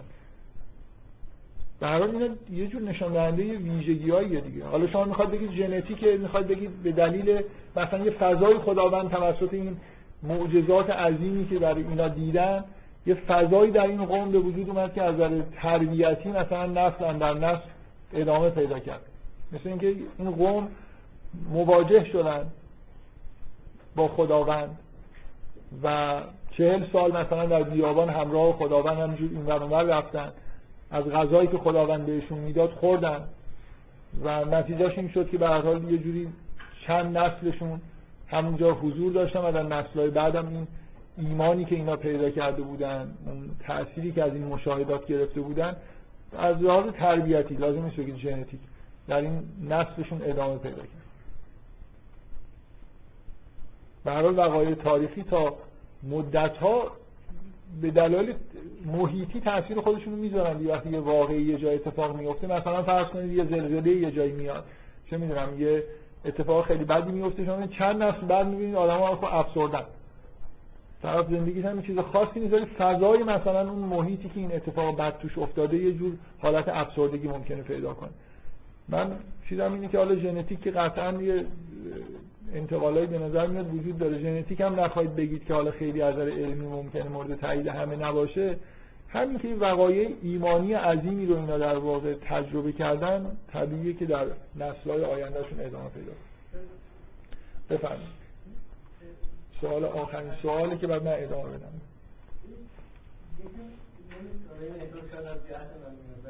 احساس می‌کنم که اگه همچین تجربه های بزرگی قرار داشته باشن اون وقت نباید رفتارشون اینجوری باشه یعنی خیلی رفتار رفتارشون ناجوره دیگه در مورد با تجربه هایی اولا همشون که این رفتارهای ناجور رو ندارن. حالا بعضیاشون مثلا بعضیاشون در همون زمان موسی هارون هست یوشع هست به خیلی حالت های معنوی عمیقی هم رسیدن. برای اینکه یه عدهشون همیشه حالت به اصطلاحی برگشتن به نفسانیات و اینا داشتن آره اینجوری بوده. ولی شما نمی‌بینید که ایمان شده باشن. نمیگم به موسی که مثلا فرض کن مثلا این چیزایی که دیدیم چرند بود خدایی وجود نداره. یه چیزایی براشون بدیهی شده. یه خود اینجوری فکر کنید. همین خود شما همیشه واقعا تصورم اینه که ما هم بودیم. بیشتر احتمال جزو همین جمعیتی بودیم که همین حرفا رو می‌زدیم. شما بیاید به خدا بگید ما گشنمونه بهتون نون بده. اصلا بلرچین بده. صبح خب اونم روش زیاد میشه کم کم حالا یه روزم میگه آقا مثلا برو اینجا بجنگید میگه حال خودت برو بجنگ. من خستم الان مثلا حوصله ندارم. وقتی خیلی شما خداوند قدرت نمایی می‌کنه و غذا بهتون میده و اینا خود اینجوری فکر بکنید. یعنی الان برای شما خیلی دور از ذهنه که مثلا خداوند بیاد چیزی از شما بخواد شما بگید نه من حوصله ندارم. ولی اگه چهل سال به طور مداوم بشر بشر ویژگیش اینه دیگه. یعنی معجزات هم براش عادی میشه. غذا خوردن توی سر سرویس خب الهی هم یه جوری براش طبیعی میشه.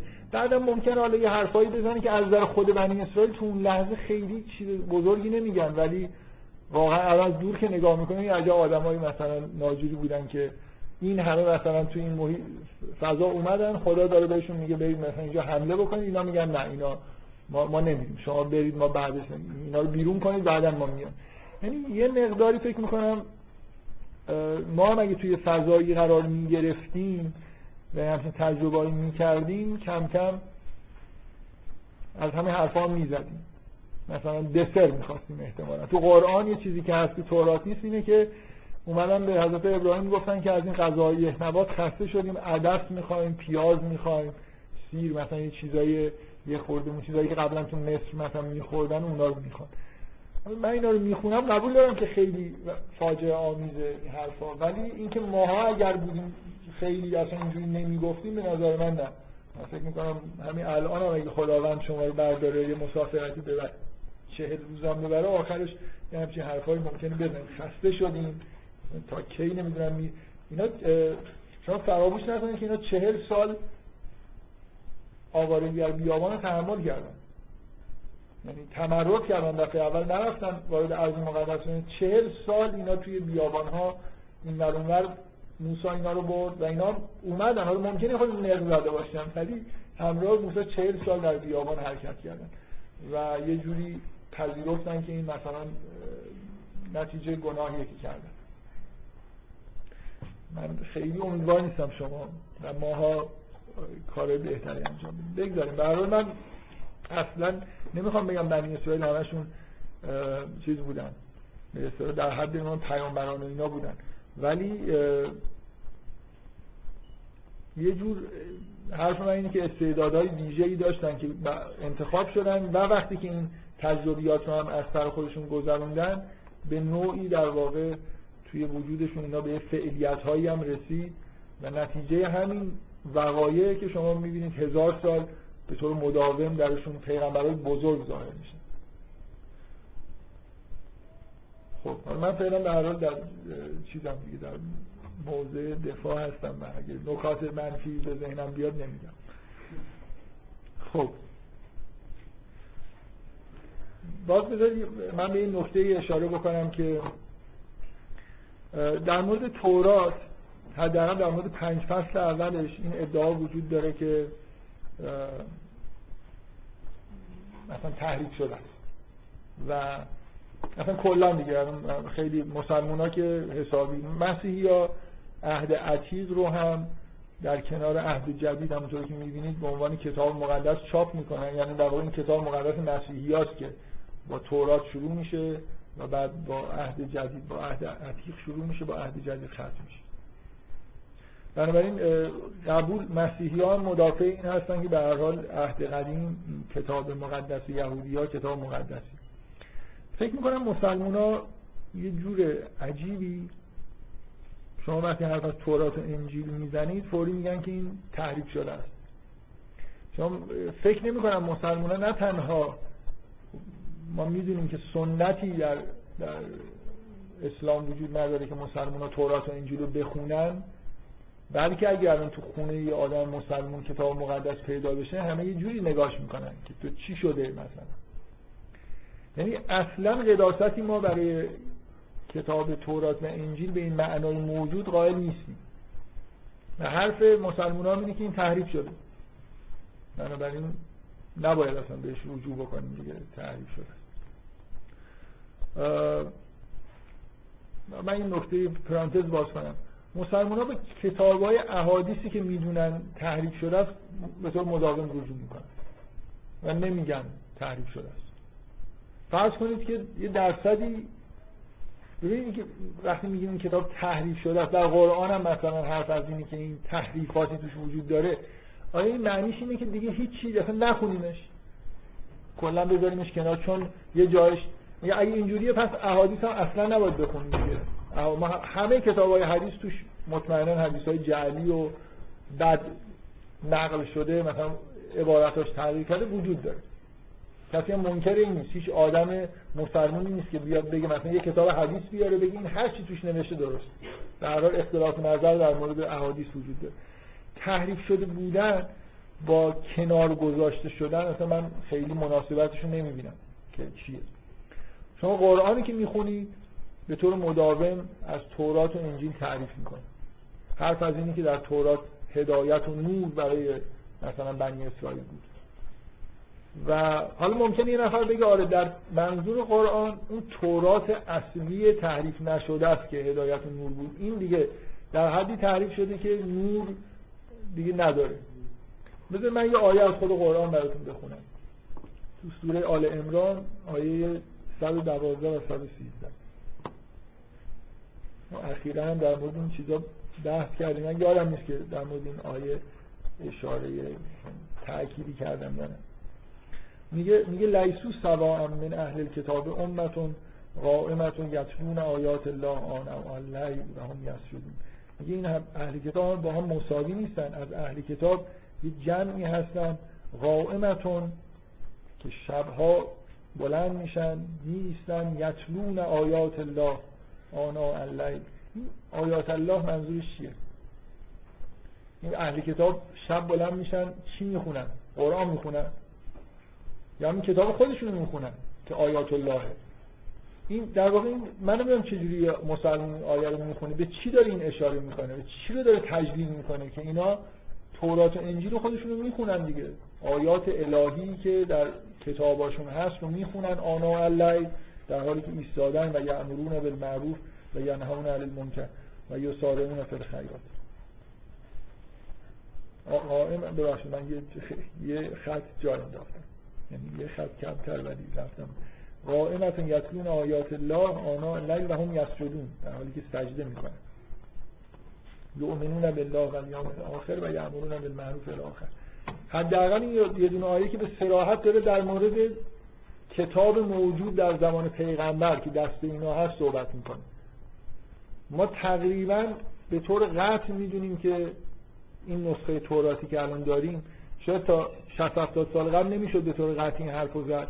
ولی سال 1947 این حدودا که در نزدیکی تأسیس حکومت اسرائیل کشف تومارای بحر تقریبا اینو تثبیت کرد که ما این چیزی که به عنوان تورات دست ما هست خیلی خیلی قدیمی تر یعنی ما یکی از مشکلات توراتی بود که نسخه قدیمی ازش نداشتیم. حتی فکر می‌کنم قبل از تومارای بحر المیت قدیمی ترین نسخه های قرآن از قدیمی ترین نسخه های تورات قدیمی تر بودن. در حالی که تورات مربوط به مثلا هزار سال قبل از قرآنه ولی نسخه های نوشته شده ازش در دست نبود. فکر کنم قدیمی ترینش هزار سال قبل بود. ولی چیزایی که به دست اومد نزدیک به دو هزار سال قدمت داره و بخشایی که مربوط به تورات خیلی خیلی منطبق با همین چیزی که دست ما هست. من می‌خوام بگم که شما نمی‌تونید ادعا بکنید که دست مثلا یهودی های عربستان چیز دیگه ای بود که توی قرآن داره بهش اشاره میشه. به نظر تورات خیلی خیلی قبل از این حرفا تثبیت شده بود به عنوان متن. و همون چیزیه که دست اعرابم بود و باشه من اگه بر علیه اگه بر علیه یهودی ها باشه جواب به سودشون باشه نه.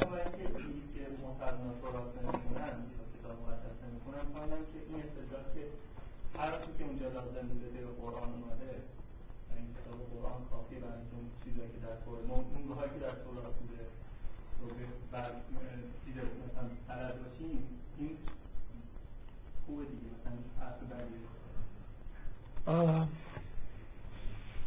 من خیلی واجب نیست که این سوال جواب بدم. برای اینکه دارید میگید که حالا شاید مثلا اینجوری بشه کار مسلمان رو توجیه کرد. شاید بشه. ولی من حرفم اینه که اگه بخوام یه جوابی بدم اینه که فرض کنیم که شما چه جوابی می‌دید که اگه یه نفر بیاد همین حرف در مورد احادیث بهتون بزنه؟ این چیزی که لازمه توی قرآن هست. برای من چی برای چی برم یه احادیثی که نمی‌دونم راستی یا دروغه اونو بخونم. این چیزی که نوری که لازم بوده توی قرآن اومده. واقعا من می‌خوام بگم شما اعتقاد داشته باشید به خدا. و یه کتابی باشه که فکر کنید این کلام خدا توشه نمی‌دونید بخونید. آیات الله توشه و هم یسجدون آنا الله اگه یک درصد شما احتمال بدید که یه برگه پاره وجود داره یه جا که از ده سطحش هشت سطحش وحی الهیه قبل از قرآن نازل شده. نباید کنجکاوی داشته باشید برید بخونید چی توش نوشته. من نمی‌خوام بگم واجب من نمیگم واجب که نمیگم هست که مسلمان ها باید اگه واجب بود که با پیغمبر مسلمان ها می‌گفت که برن تورات بخونن. حتی من خیلی برای عوام مردم که نمی‌تونن تشخیص بدن چی مثلا الان اصل چی تحریک شده است هم حرفی ندارم. ولی نباید علما تو جلسات مسیحی هم مسیحیت هم این حرفو می‌زدم الان با تکرار می‌کنم علما نباید احساس وظیفه بکنن که تحریف شده هاشو بکشن بیرون.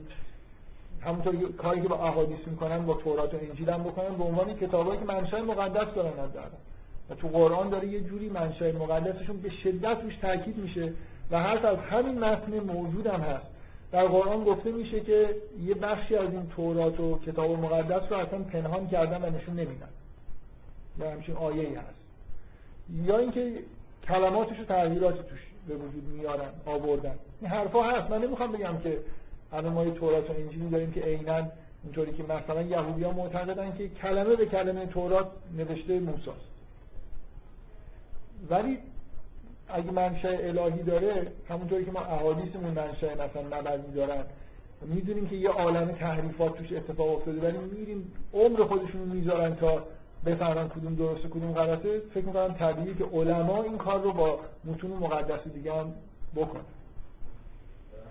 من من از طرف مسلمان ها طرف کی جواب دادم نمی‌دونم ولی به خیلی ارتباطی به حرفایی که من می‌زنم نداشت فقط می‌خواستم بگم که تو قرآن اشاره به این که همین چیزی که دست ماست توش آیات خدا وجود داره هست.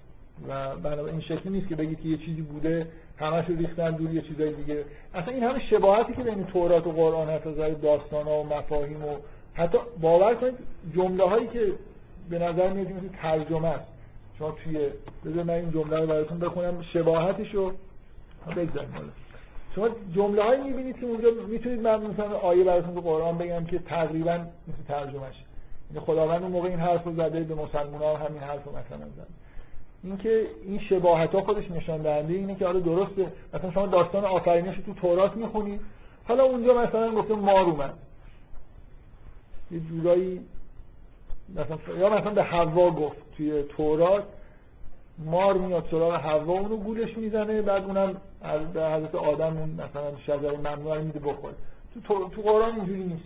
ولی کل ماجرا با تورات و قرآن یه چیزی شه. این تورات تقریبا میشه با همون ماجرای شروع میشه که قرآن هم با همون ماجرا شروع میشه. با داستان آفرینش. حالا تو قرآن دو صفحه مثلا باید ورق بزنید بهش برسید تو تورات مثلا اون صفحه اول دیگه فکر کنم لازم میشه ورق بزنید اولین چیزی که توی تورات نوشته اینه که آره، یه مقدمه کوتاه این شکلی داره که جزء خود متن نیست و مثلا از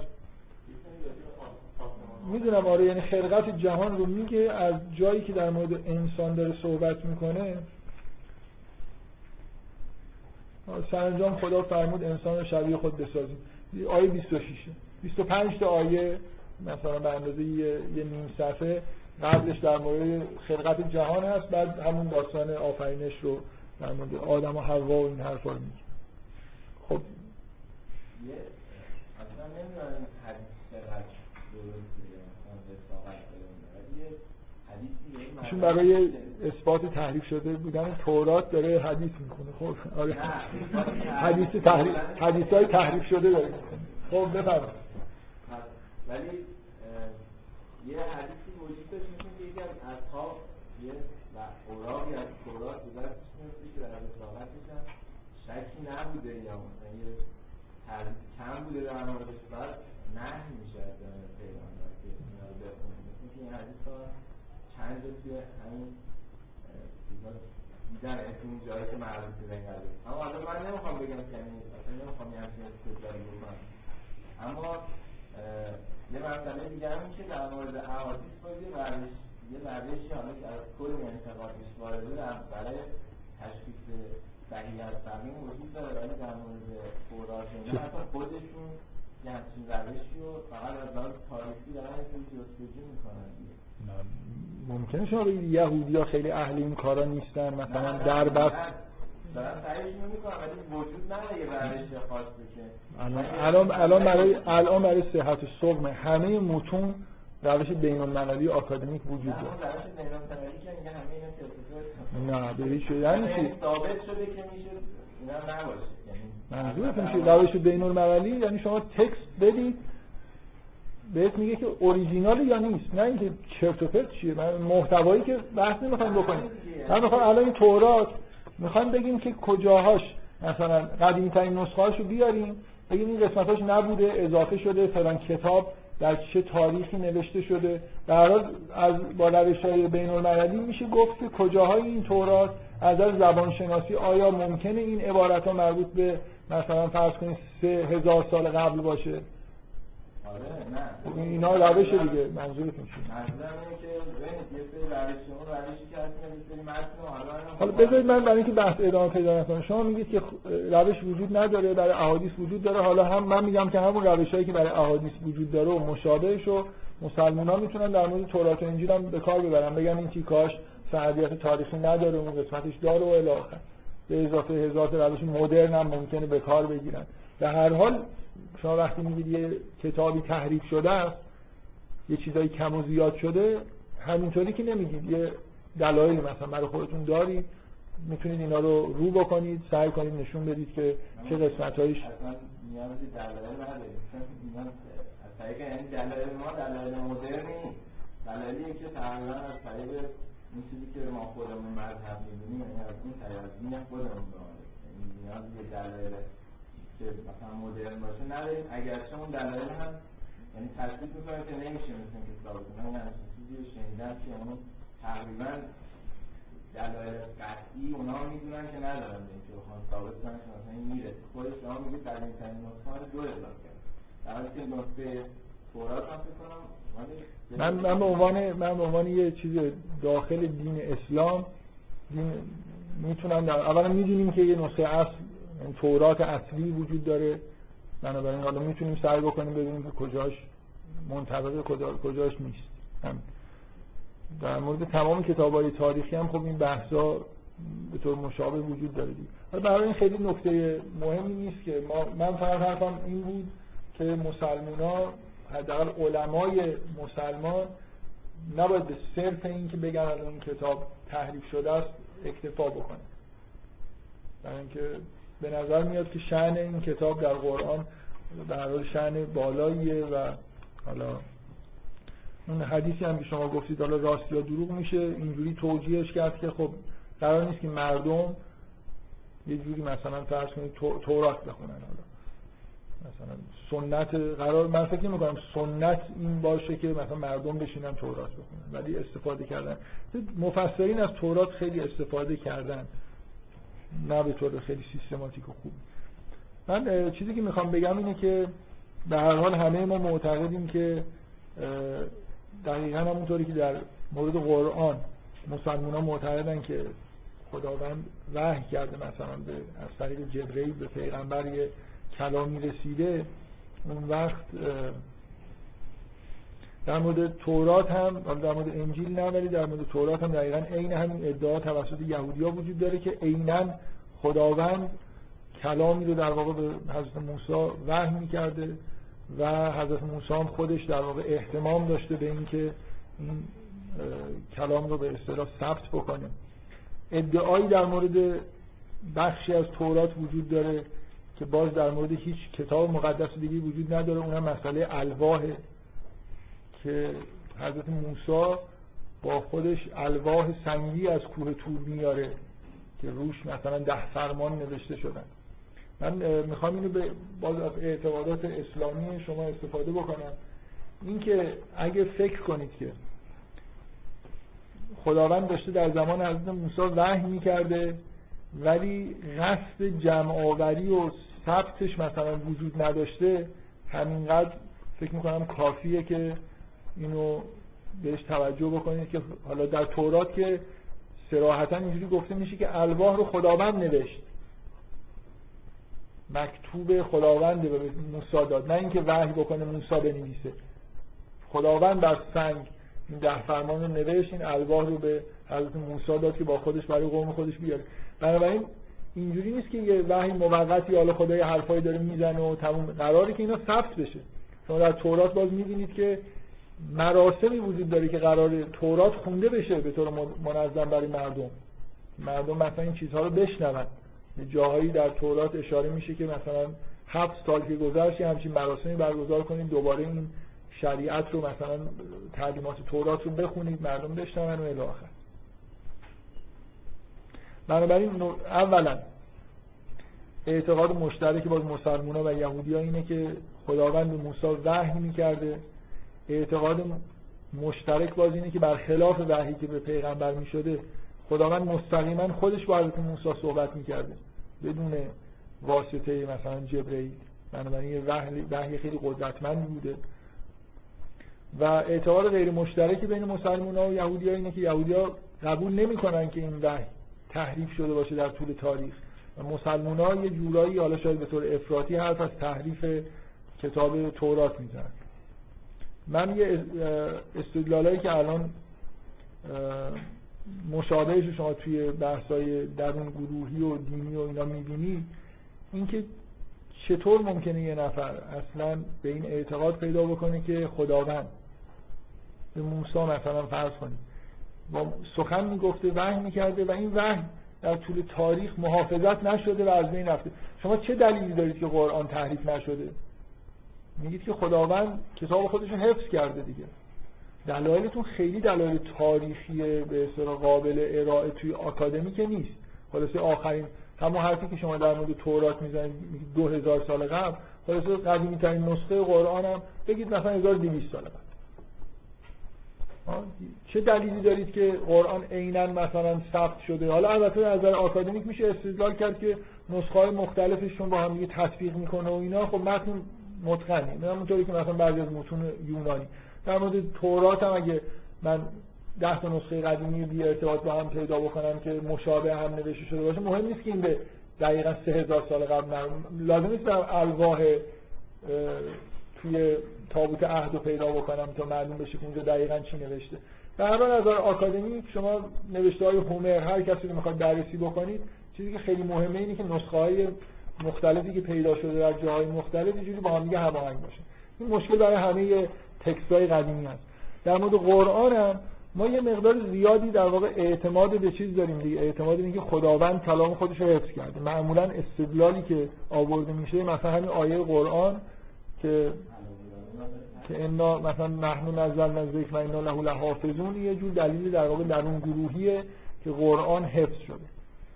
و عینا همین حرفا رو یهودیان دقیقا می‌تونن بزنن و می‌زنن.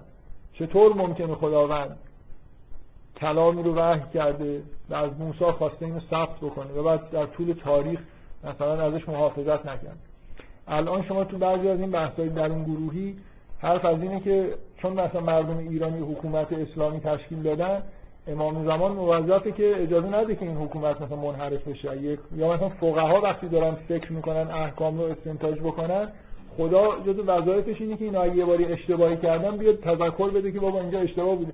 چطور ممکنه خدا وحی کرده شریعت نازل کرده به یهودیا و بعد در طول تاریخ هم اینجوری این تحریف شده اصلا کلا از بین رفته آب شده رفته تو زمین.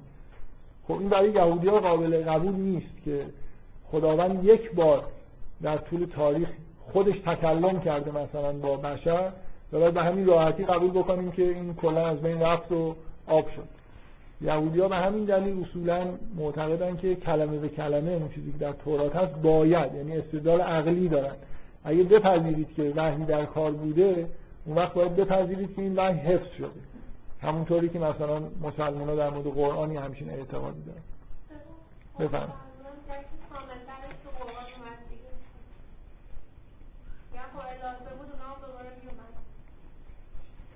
خب نه تورات که تو از بین رفته.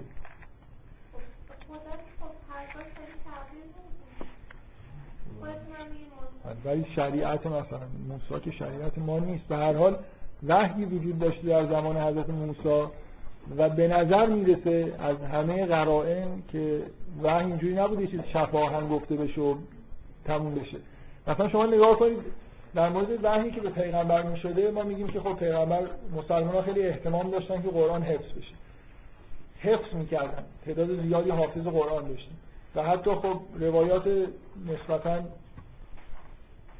محکمی وجود داره که در زمان خود پیغمبر نوشتن قرآن انجام می شده رو پوست آهو رو هر چی پیدا می‌کردن می نوشتن شما در من می‌خوام بگم احتمام شما در مورد تورات هم می‌بینید و در قرآن هم به به این احتمام اشاره شده. این الواح ده فرمان رو در تابوت عهد نگهداری می‌کردن قرنها. یعنی بخشی از این فرامین رو که فرامین مقدس خداوند که در همون تور سینا در کوه تور نازل شده بود و در حدی براشون محترم بود که اینا یه الواحی بودن روی نه روی پوست آهو روی سنگ نوشته شده بودن. حالا خداوند نوشته بود یا از موسی نوشته بود مهم نیست. و اینا در این حد ازش نگهداری می‌کردن که در یه جای در قدس الاقداس که هیچ از حق نداشت بره توش توی تابوت عهد این الواح گذاشته بودن و ناموس قوم بنی اسرائیل بود این دیگه. کسی دست نزنه به این تابوت. یه بار که یه ماجرای تاریخی اتفاق افتاد که این تابوت از دست بنی اسرائیل رفت. فلسطینیا چیزش کردن توی جنگ در واقع اینو به غنیمت گرفتن. اصلا یه دوره اختشاشی توی بنی اسرائیل که تابوت عهد نیست. اینکه تا از پا نمیشستن تا اینکه خلاصه رفتن و این تابوت عهد رو برگردوندن. این همون ماجرای انتخاب تالوت به عنوان پادشاه و این حرفاست که در قرآن هم نقل میشه که تابوت عهد رو برمیگردون به هر حال به نظر می‌رسه که این وحی که حضرت موسی داره میشه هدایت نور و قرار هم از حفظ بشه. یعنی احتمام وجود داره بر حفظ شدنش. و پذیرفتن این که به طور کلی از بین رفته یا حتی از نظر یهودی ها پذیرفتن این که یک کلمش جابجا شده یه جوری در واقع مخالف با اصل ایمان به وحیانی بودن تورات.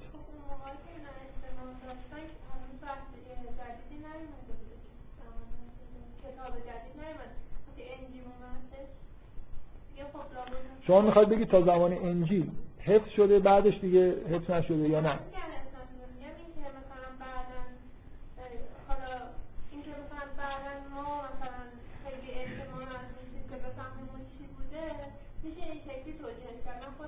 من کار ندارم ما احتمام داریم یا نه. اصلا حرف اینه که چطور ممکنه؟ یهودی ها حرفشون اینه. چطور ممکنه؟ خداوند تکلم کرده. بنا به اعتقاد مشترک همه ادیان یه بارم خداوند بیشتر با بشر مستقیما تکلم نکرده و همه اون کلام خدا هم دود شده رفته هم احتمالا مشابه هم دودی که از کوه تور بلند شده کلام خداوند اصلا چیزی ازش باقی نمونه یه راهش یه راهش اینه که این نفر بگه خب این یه چیزی بوده در یه دوران تاریخی خداوند حرف زده و همونجا بنی اسرائیل اینا رو شنیدن و حالا عمل کردن و نکردن ولی چون قرار بوده ادیان بعدی بیان که دین به اصطلاح خاتم باشن خیلی مهم نبوده که اینا حفظ بشه یا حفظ نشه. مثلا یه نفر می‌تونه اینجوری نگاه کنه که چون ادیان بعدی بودن حفظ شدن و نشدنش خیلی مهم نبود باز من فکر می‌کنم که توجیه خیلی قدرتمندانه نیست برای خاطر اینکه تا قبل از اینکه قرآن نازل بشه تورات از بین رفته دیگه. تحریف شده اصلا کلا دیگه قابل استفاده نیست. بعد از اینکه قرآن نازل شده خیلی خوب. حالا مثلا دیگه تورات یه جوری تاریخ مصرفش تموم شده. ولی تا قبل از انجیل در دورانی که خود بنی اسرائیل هستن چطور خداوند اجازه داده که کلامش به کلی تحریف بشه؟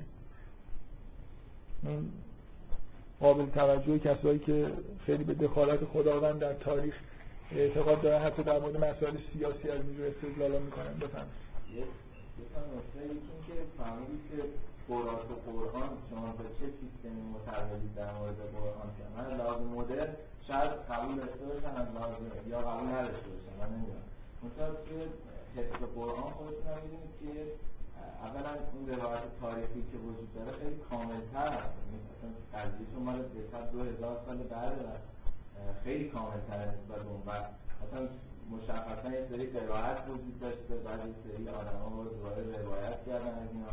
بعد اینا همه اختلافاشون مشخصه. یه سری علاوه بر اون چیزایی که گفتید یه سری نوشته شده قرآن نسخه مدینه بوده یه تو عراق بوده. حالا اینا رو نمی‌خوان واردش بشیم نباید واردش بشه. بشه برای اینکه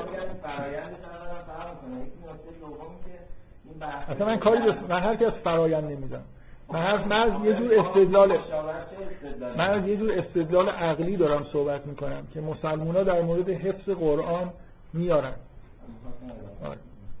اون استدلالی هم که یعنی علاوه بر اینکه اون آیه مشخص قرآن وجود داره علاوه بر اون فرآیند تاریخی هم هست. نکته دوم اینه که اینکه حفظ می‌کنه. خدا به این معنی نیست که من یعنی لاقل من خودم به شخصی این معنی نفهمیدم که تو دست قیدی هست که میاد مثلا هر کسی خواست تحریف یا تغییر ایجاد بزنه یک می‌زنه تو گوشش تا پرتش می‌کنه اون بلکه یه یعنی در حقیقت همون مقتضیات تاریخی و همون حفظش رو از طریق وسایل و وسایلی که حالا از جملهش این هست انجام میده و یعنی اصلا این چه این چه جواب حرفای منه هم مکانیسمش من برای مهم نیست. چه دلیلی داره که در مورد تورات خود این کار رو نکنه دقیقاً دارید همین ولی وقتی من نمیگم با چه مکانیسمی تو گوش کسی بزنه یا نزنه. حرف اینه که حرف اینه که شما میگید که شما میگید که قرآن چون وحی الهیه و مثلا یه جوری خداوند اینو وحی کرده خداوند خودش هم حفظ می‌کنه. انا نحن نزلنا الذکر و انا له لحافظون. خودمون نازل کردیم خودمون هم حفظ می‌کنیم. یهودی ها همین حرف رو در مورد تورات هم می‌زنن. خداوند تورات نازل کرده خودش هم حفظ می‌کنه. اما دلیلی دقیقا از لحاظ بود. من دارم همین میگم. میگم اون فرایند خیلی مهمه فرایند هر چی در مورد قرآن بگید من در مورد تورات هم میگم مشابهش شده. تاریخی اصلا بشر در مرحله از نوشتن و توانایی از سبک تاریخ بوده که چرا نبوده؟ چرا نبوده؟ نه چرا نبوده؟ آخه همینطور تند تند چیزایی میگید میگید نه حالا این هیچی. حالا اینم کی میگه نبوده. اصلا یهودیا یهودیا از افتخاراتشون اینه که بانی همه این کارا بودن. شما اصلا تمدن بشر مدیون یهودی هاست برای اینکه تمام این کتابت و نوشتار و اینا واقعا تا زیادی به تمدن یهودی. یعنی شما بقیه تمدن ها رو نگاه کنید در مقابل یهودی ها این بچه کلاس اولی هستن در مقابل مثلا یه دانشجو. از نظر دقیقا که اهل کتابن اهل کتابت هست به معنی. یعنی همین وجود وحی در بین یهودی ها باعث شد اینا بی نهایت از این نظر رو رشد بکنن. به قول یه نفر می‌گفت که از دید زبان شناسی می‌گفت اون موقعی که یهودیا داشتن کتاب می نوشتن و دیگه نمی‌دونم فصل بندی یاد گرفت همه چیزو به اصطلاح کتاب تولید می‌کردن. می‌گفت مثلا در شرق آسیا هنوز داشتن با ایمایشا رو با هم حرف می‌زدن. اینقدر اینا از نظر زبانشناسی به هر حال قومی هستن که این کارا رو بنای این کارا رو گذاشتن در دنیا.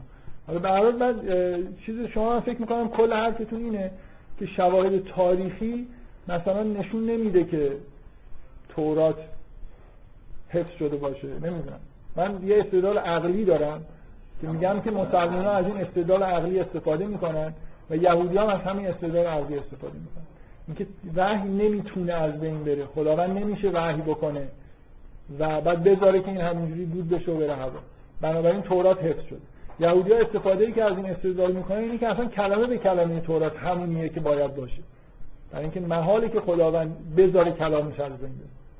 من دارم میگم که مشابهش مسلمانان استدلال می‌کنن مکانیزم اصلا مهم نیست مکانیزم های این که حالا مسلمانان نمی‌دونم مثلا من واقعا تعجب می‌کنم از این حرف که شما فکر کنید اعراب 1400 سال قبل از نظر تمدن و نوشتار چیزترن یه جوری از نظر نوشتار نه از نوشتار قوی تر از مثلا فرض کنید یونانی های 2000 سال قبل و یهودی های 2500 سال قبل هن. من فکر نمی کنم خیلی این مسئله قابل دفاع باشه. من اصلا کاری به این مکانیزم ها و این چیزای تاریخیش ندارم. میگم این استدلاله یه جورایی از یهودی ها کار می‌کنه. اینکه خداوند نمی‌ذاره وحی از بین همین چیزی که شما فرمودید میگید دست خدا در تاریخ رو یه بستگی داره چقدر موثر بدونید در اینکه حفظ کنه. من همین من نظرم همین بود. دقیقا این بود که این دست غیبی نیست بلکه از یه سری عوامل و چیزایی که در تاریخ باید خودش نشون بده. و از این لحاظ ممکنه. یکی اینه یکی هم که یه نکته دیگه به عنوان انتقاد اینه که شما نمی‌دونم چطور از بحثای در گروهی که صحبت می‌کنید یه سری از حرفایی می‌زنید که اصلا حرفای عجیب غریبیه که هیچ کدوم از علما یعنی یه سری حرفی که صرفا یه سری آدم سیاسی به هر دلیلی که می‌زنن. نه من اینو به عنوانی که خیلی از آدمایی که اینجا هستن اخیرا این بحث مشابه شنیدن با حالت شوخی گفتم. خیلی مسئله جدی الان در یه گروه در یه گروهی که در یه گروهی که شاید شما عضو نباشید در یه گروهی که شاید شما عضو نباشید این بحثا شده اخیرا. مثلا یه جوری این که دلیل برای اینکه چرا شر نمی‌دونم مثلا درسته اینکه خداوند نمی‌ذاره یا اگه یه نفر فتوا غلط بده امام زمان یه جوری میاد کمکش می‌کنه. از این حرفاشون زده شده من اینو گفتم. مثلا جزء بحث امروز من نبود.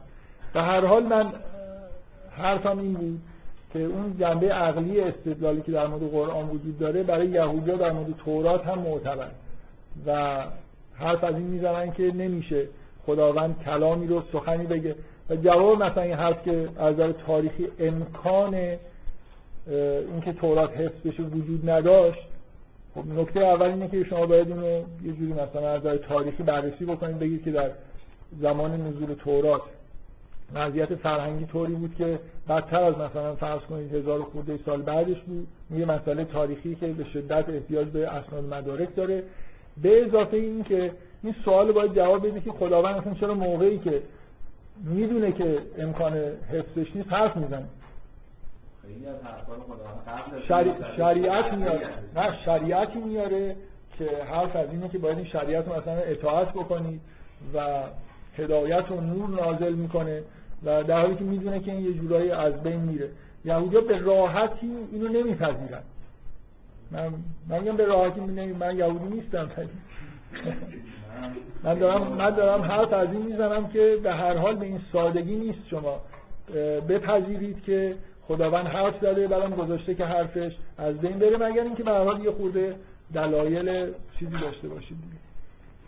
من فکر می‌کنم خیلی امروز سوال پرسیدید احتمالا یه توطئه‌ایه که می‌خواد جلوی استدلال یهودی ها رو بگیرید. اگه واقعا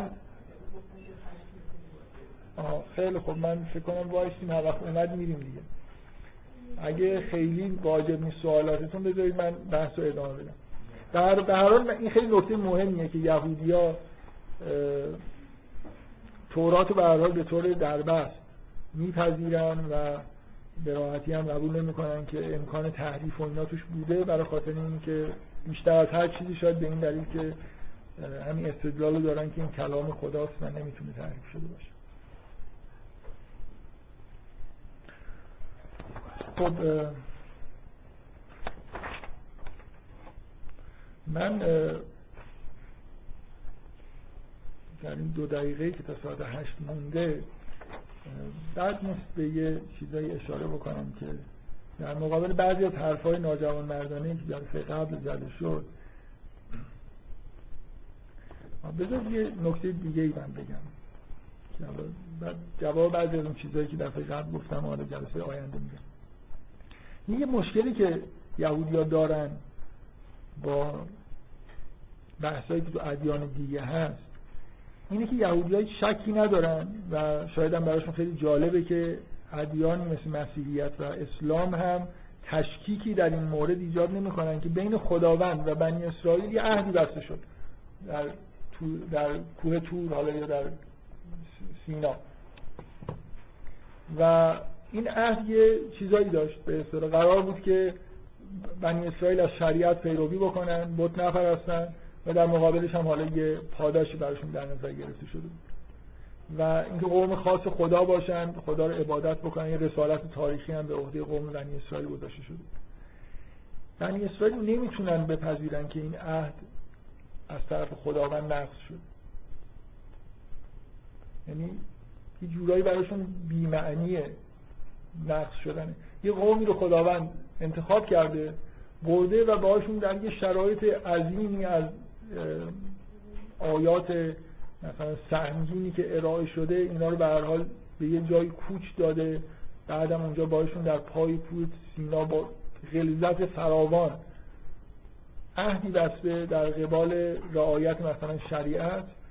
بعد حالا حرف از این بزنیم که خداوند دیگه این عهد رو با من دارم به عنوان یه یهودی خیلی رفرمیست اینجا از طرف یهودی روشن فکر میگم. بیاید فرض بکنید که خداوند بعد از حضرت موسی و پیامبران بنی اسرائیل اقوام دیگه رو هم باشون اهدایی بسته باشه. منکر این نشیم که مسیح مثلا حتی پیامبر خدا بود یا حضرت رسول پیامبر خدا بود. یعنی چی که عهد خدا به بنی اسرائیل باطل شده باشه؟ یعنی من می‌تونم به عنوان یهودی بیام حرفم این باشه. خداوند شاید اقوام دیگه رو هم ببره یه جایی باشون یه عهدایی ببنده. چرا عهدی که بین خدا و بنی اسرائیل هست شکسته شده؟ در حالی که بنی اسرائیل ادعاشون اینه که بت نمیپرستن و دارن نهایت سعیشون می‌کنن به این شریعت پیچیده ای که شما یه روز هم شاید نتونید تحمل بکنید عمل می‌کنن. به حال قوم یهود شریعت رو زیر پا نذاشتن مسیحی ها شریعت رو دور انداختن. مسلمان ها شریعتشون خیلی راحت شد حال دارن بهش عمل می‌کنن. یهودی در طول تاریخ همیشه شریعت خودشون تا جایی ممکن سعی کردن حفظ بکنن. با وجود فشارهای عظیمی که در طول تاریخ به قوم یهود می اومد که بعضی از مقررات شریعت رو رعایت نکنن اینا هر جور خفت و خاری و جدا شدن از جمعیت و اینکه تو گتو زندگی بکنن همه اینا رو پذیرفتن برای اینکه این شریعت رو که جزء معاهدهشون با خدا هست رعایت بکنن. من دفعه قبل به این اشاره کردم که مثلا مرده ها رو باید سریع دفن بکنن دولت وقت مثلا دستور می‌داد که باید مرده سه روز بمونه. اینا خودشون رو به آب و آتش می‌زدن که این مرده رو حتما بلافاصله دفن بکنن. یا هر چی شما در طول تاریخ نگاه کنید تاریخ یهود تلاش همه جانبه است برای اینکه این احکام شریعت رو حفظ بکنن و مردم به احکام شرع عمل بکنن. و به نظر نمیاد که رو برگردانده باشن از اون چیزی که در اون معاهده بوده. و اینکه چطور ممکنه که عهد باطل شده باشه. اینکه عهد جدیدی با مسیح و پیروان مسیح بسته شده باشه خب یهودی ها قبول ندارن ولی فرض یهودی ها اینو قبول بکنن. پیامبران دیگه ای اومدن. اقوام دیگه ای هم برگزیده شدن. اونا هم قرار شده که خداوند رو طبق شریعت دیگه ای همه اینا جای سوال داره ولی حالا فکر کنید همه اینا رو پذیرفتیم که مسیح اومد شریعت رو لغو کرد. حضرت رسول برای مسلمان اومد شریعت دیگه ای آورد که با شریعت از موسی یکی نیست. بیاید همه اینا رو بپذیریم. خب بعد یهودی ها می‌تونن بگن که خیلی خوب اونا اقوامی هستن. ادیان خودشونو دارن. فرضم کنیم الهی هن. یعنی چی که دین یهود دیگه دین نیست. یهودی ها باید مثلا مسلمان بشن. اون عهد یه معاهده ای بود همونطوری که در تورات اومده تا ابد قرار بود که حفظ بشه. و از طرف بنی اسرائیل هم به نظر می اومد اساسش این بود که شریعت مراعات بشه که حالا حداقل ادعا دارن که سعی خودشون کردن و دارن می‌کنن که همیشه به این شریعت پیچیده دشوار خودشون عمل بکنن. و نتیجهش اینه که یهودیا یه جوری براشون معنی نداره که بهشون بگید که دینتون مثلا باطل شده. عهدی که با خداوند دستی خدا دیگه خدا رفته با یه دیگه عهد بسته دیگه شما هم کار نداره. شما مثلا باید همه قرائن و شواهد اینجور به نظر میاد که عهدی که خداوند با یهود با بنی اسرائیل بست یه عهدی بود که یه جورایی جنبه ابدی داشت و از طرف یهود هم چیزی که تعهد شد این بود که بتپرست نباشن موحد باشن و به شریعت عمل بکنن. بفرمایید. من یه سوال جواب میدم و دیگه بریم بفرمایید. مگر مسیح از میان بنی اسرائیل به پا نخواست منجی اینها که در قرآنشون آمده بود الان هم معتقدن که باید مسیح ظهور کنه اون مسیح ظهور نکرده از میان بنی اسرائیل نبود. پس این استدلال در زمین در مسیحی ها این نمی‌کنه ببخشید نه یه لحظه اجازه. این که مطمئنا یکی از مهمترین بحثایی که یهودی‌ها می‌کنن اینه که تورات کتاب خداست نشانه هایی از مسیح گفته هنوز همچین کسی ظاهر نشده. بنابراین اصلا اون که موضوع منتفی بیاید فرض کنیم که مسیح پیغمبر خدا بوده. و حالا حرف شما چیه که اون عهد بوده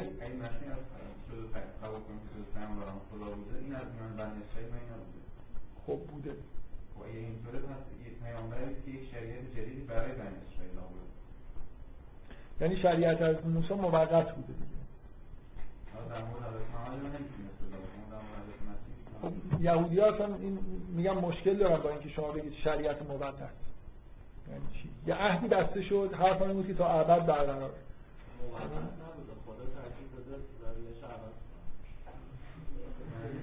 شما اینا چرا دارن میخندن؟ اینکه این حرف خیلی معقولی نیست. خدا رویش رو عوض کرد یهودی ها نمی‌فهمن که چطور ممکنه خدا شریعت دیگه نازل کرده باشه. و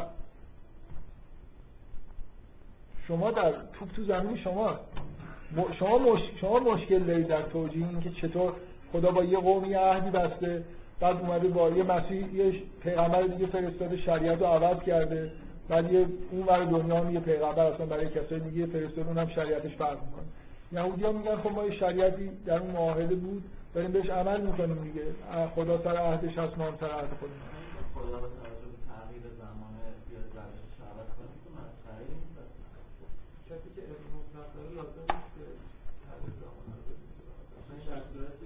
خب می‌تونست خدا به, به اینا بگه که مثل این قوطی های کنسرت تاریخ مصرف بزنه. بگه این مثلا شریعت شما 500 سال بهش عمل ولی در وقتی تورات رو می‌خونن می‌بینن که بحث از یه عهد ابدیه بین خدا و ابراهیم و فرزندان ابراهیم و شریعت موسی به نظر نمیاد که چیز قابل تغییری باشه. پس خیلی جالبه که وقتی که اینجوری شما نگاه می‌کنید مسلمونا بگن که حالا شریعت ما ابدیه. یعنی خب دنیا از زمان حضرت موسی تا پیغمبر بیشتر تغییر کرد. یا از زمان پیغمبر تا الان یا از 50 سال پیش تا الان. چطور خدا رأیش مثلا تغییر نمی‌کنه یه چیزی fix شده توی دنیا. من این سوال رو از مسلمان می‌پرسم نمی‌دونم شما دینتون چیه. ولی در حال مسلمان باید اینو جواب بدن که اگه دو سه هزار سال پیش نمی‌شد دین رو fix کرد شریعت رو fix کرد 1400 سال پیش شده شریعت fix شد. بازم تو تو زمین شما افتاد که خدا با بنی اسرائیل بست آیا واقعا همون شریعت این دو سال یکی بست بگیریم؟ یا می‌تونیم مثلا عهد رو یه چارچوبی بگیریم که مثلا اساس عهد ده فرمانه. هیچ شکی توی این نیست. فکر می‌کنم مسلمان ها اینو قبول دارن که اساس اون عهد در فرمان بوده که به طور مکتوبم یه جوری در الواحی نوشته شد. و یعنی ماحصل این اتفاقی که در پای کوه تور افتاد افتاد این بود که خداوند این فرمان ها رو به بنی اسرائیل داد. و فرمان که در واقع ده فرمان جنبه اخلاقی و شریعتی اصول شریعت هم. مثل فروع دین ما چطور میگیم مثلا؟ یه تعدادی از احکام میگیم اینا اساس مثلا شریعت هستن. به نوعی در واقع در فرمانی که بت پرستی نکنید به پدر مادر خودتون احترام بذارید نمی‌دونم دزدی نکنید دروغ نگید این حرفا اینا اساس اخلاق و شریعت دین یهود هستن که بعدا بس داده شده. به هر حال یهودی ها معتقدن که اساس عهد معاهدهشون با خداوند و تعهدی که خودشون دادن رعایت این فرمان هاست و جزئیاتی که بعدا در واقع نازل شده. شما اگه جایگزینی دارید که می‌خواید ازش دفاع بکنید خب بگید. مثلا شما نظرتون اینه که معاهده چی بوده؟ شما می‌خواید به نوعی بگید که معاهده چیزی بوده که نقض شده از طرف یهودی ها شریعت نبوده. خب بگید دیگه.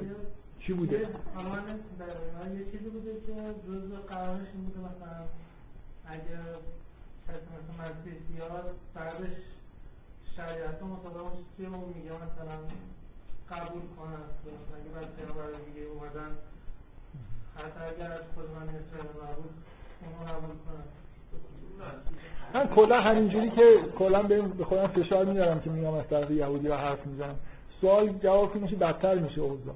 یعنی من باید مثلا سوالای شما رو قبلا خودم آماده می‌کنم که بیام از طرف یهودی حرف بزنم حالا برای این کارو می‌کنم. ولی وقتی سوال می‌کنید الان باید یه جور یهودی فکر کنم و جواب بدم. این خود فل بداهه ممکنه برام راحت نباشه. حالا به هر حال شما یه حرفی دارید می‌زنید میگم توپ تو زمین شماست الان.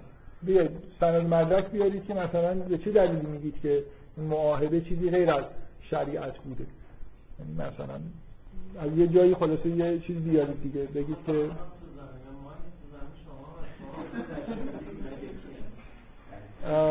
یهودی ها یه ادعایی دارن بر اساس تورات. من من سعی کردم بگم که تورات رو تحریف نشده می‌دونن و خب در تورات اینجوری اومد. بله دیگه معاهده معاهده بارها تو قرآن اومده که توی تورات اومده که این عهد چیه و اساسش همین در واقع توحید و یکتاپرستی و اینکه احکام خدا رو در واقع عمل بکنه. یعنی چی قبول داره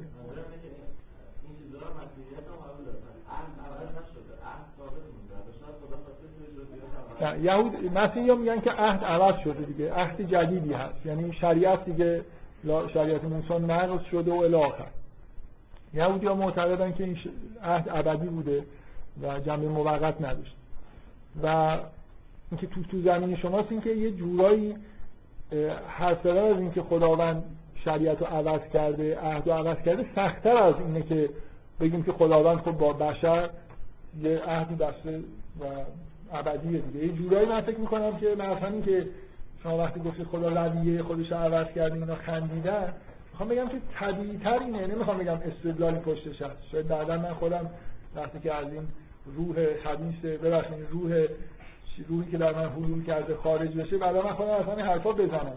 ولی به هر حال می‌خوام بگم که فعلا ثبات شریعت طبیعی تره تا تغییر شریعت. و یهودی ها احساس می‌کنن که از موضوع قدرت دارن صحبت می‌کنن. خب بفهم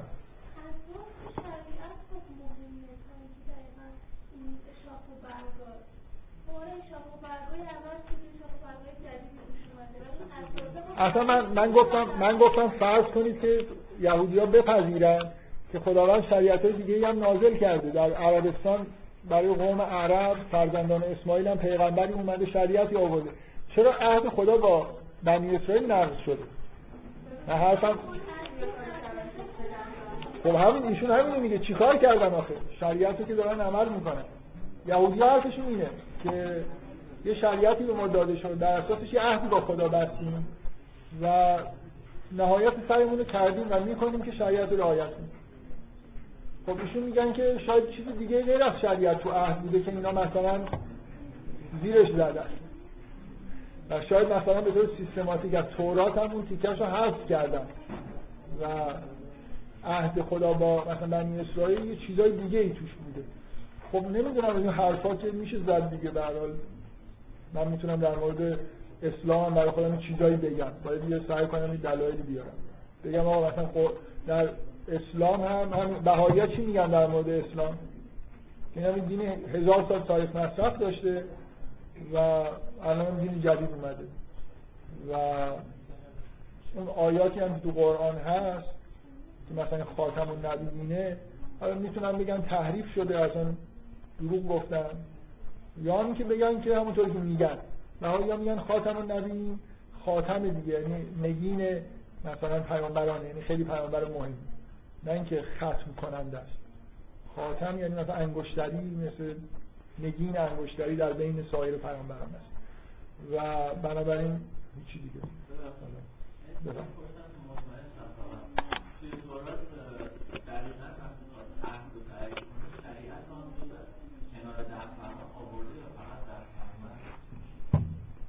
حرف کلمه شریعت نیست. حرف اینه که شما مثلا پیرو خدمتگزار من باشید بندگان من باشید.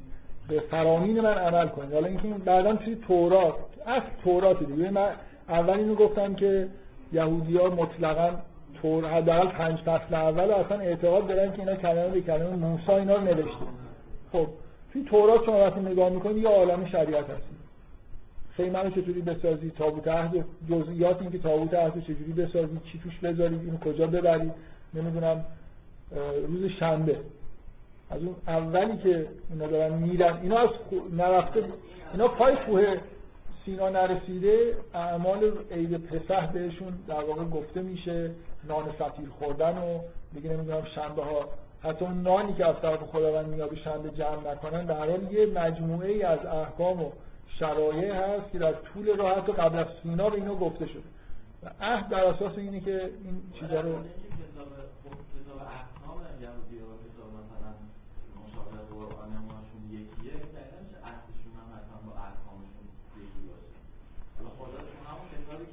شما ببینید باز شما دارید همین حرفی می‌زنید که ایشون داره میگه. به غیر از شریعت به غیر از احکام الهی به غیر از بت نپرستیدن چیز دیگه ای شما میگید شاید توی عهد بوده؟ خب بگید چی بوده؟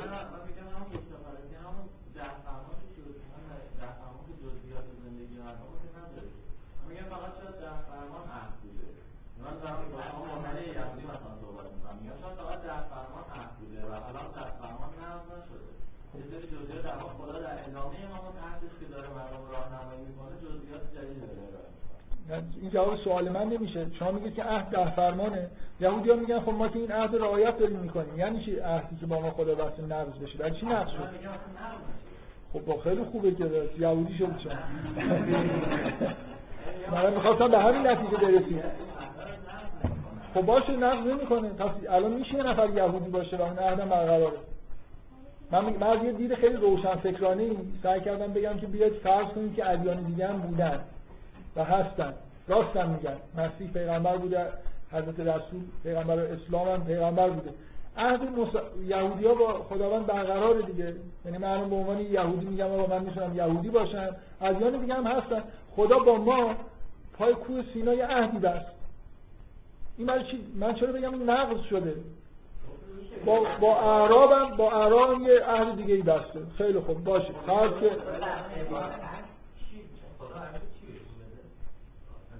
سرزمین مقدسی بشه که می‌بینید داده الحمدلله. البته همین همش داده نشده ولی به انشاءالله به زودی.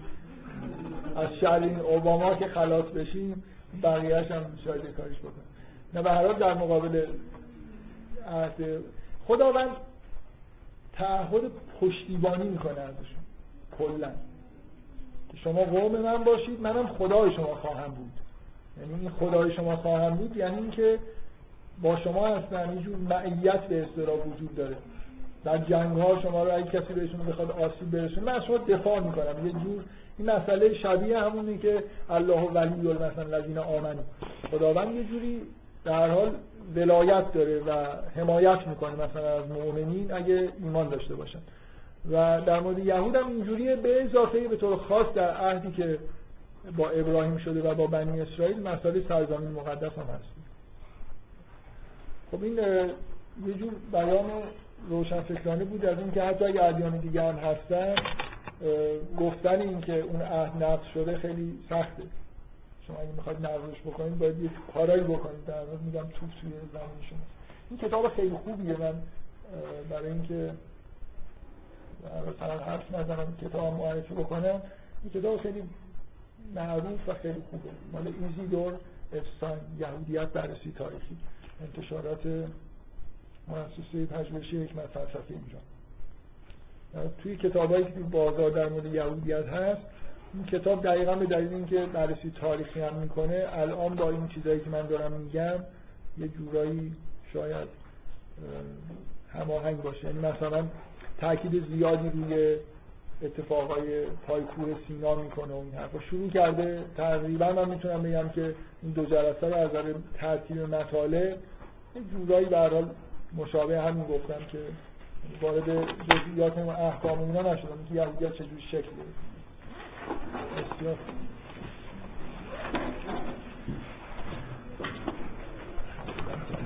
خسته نباشید.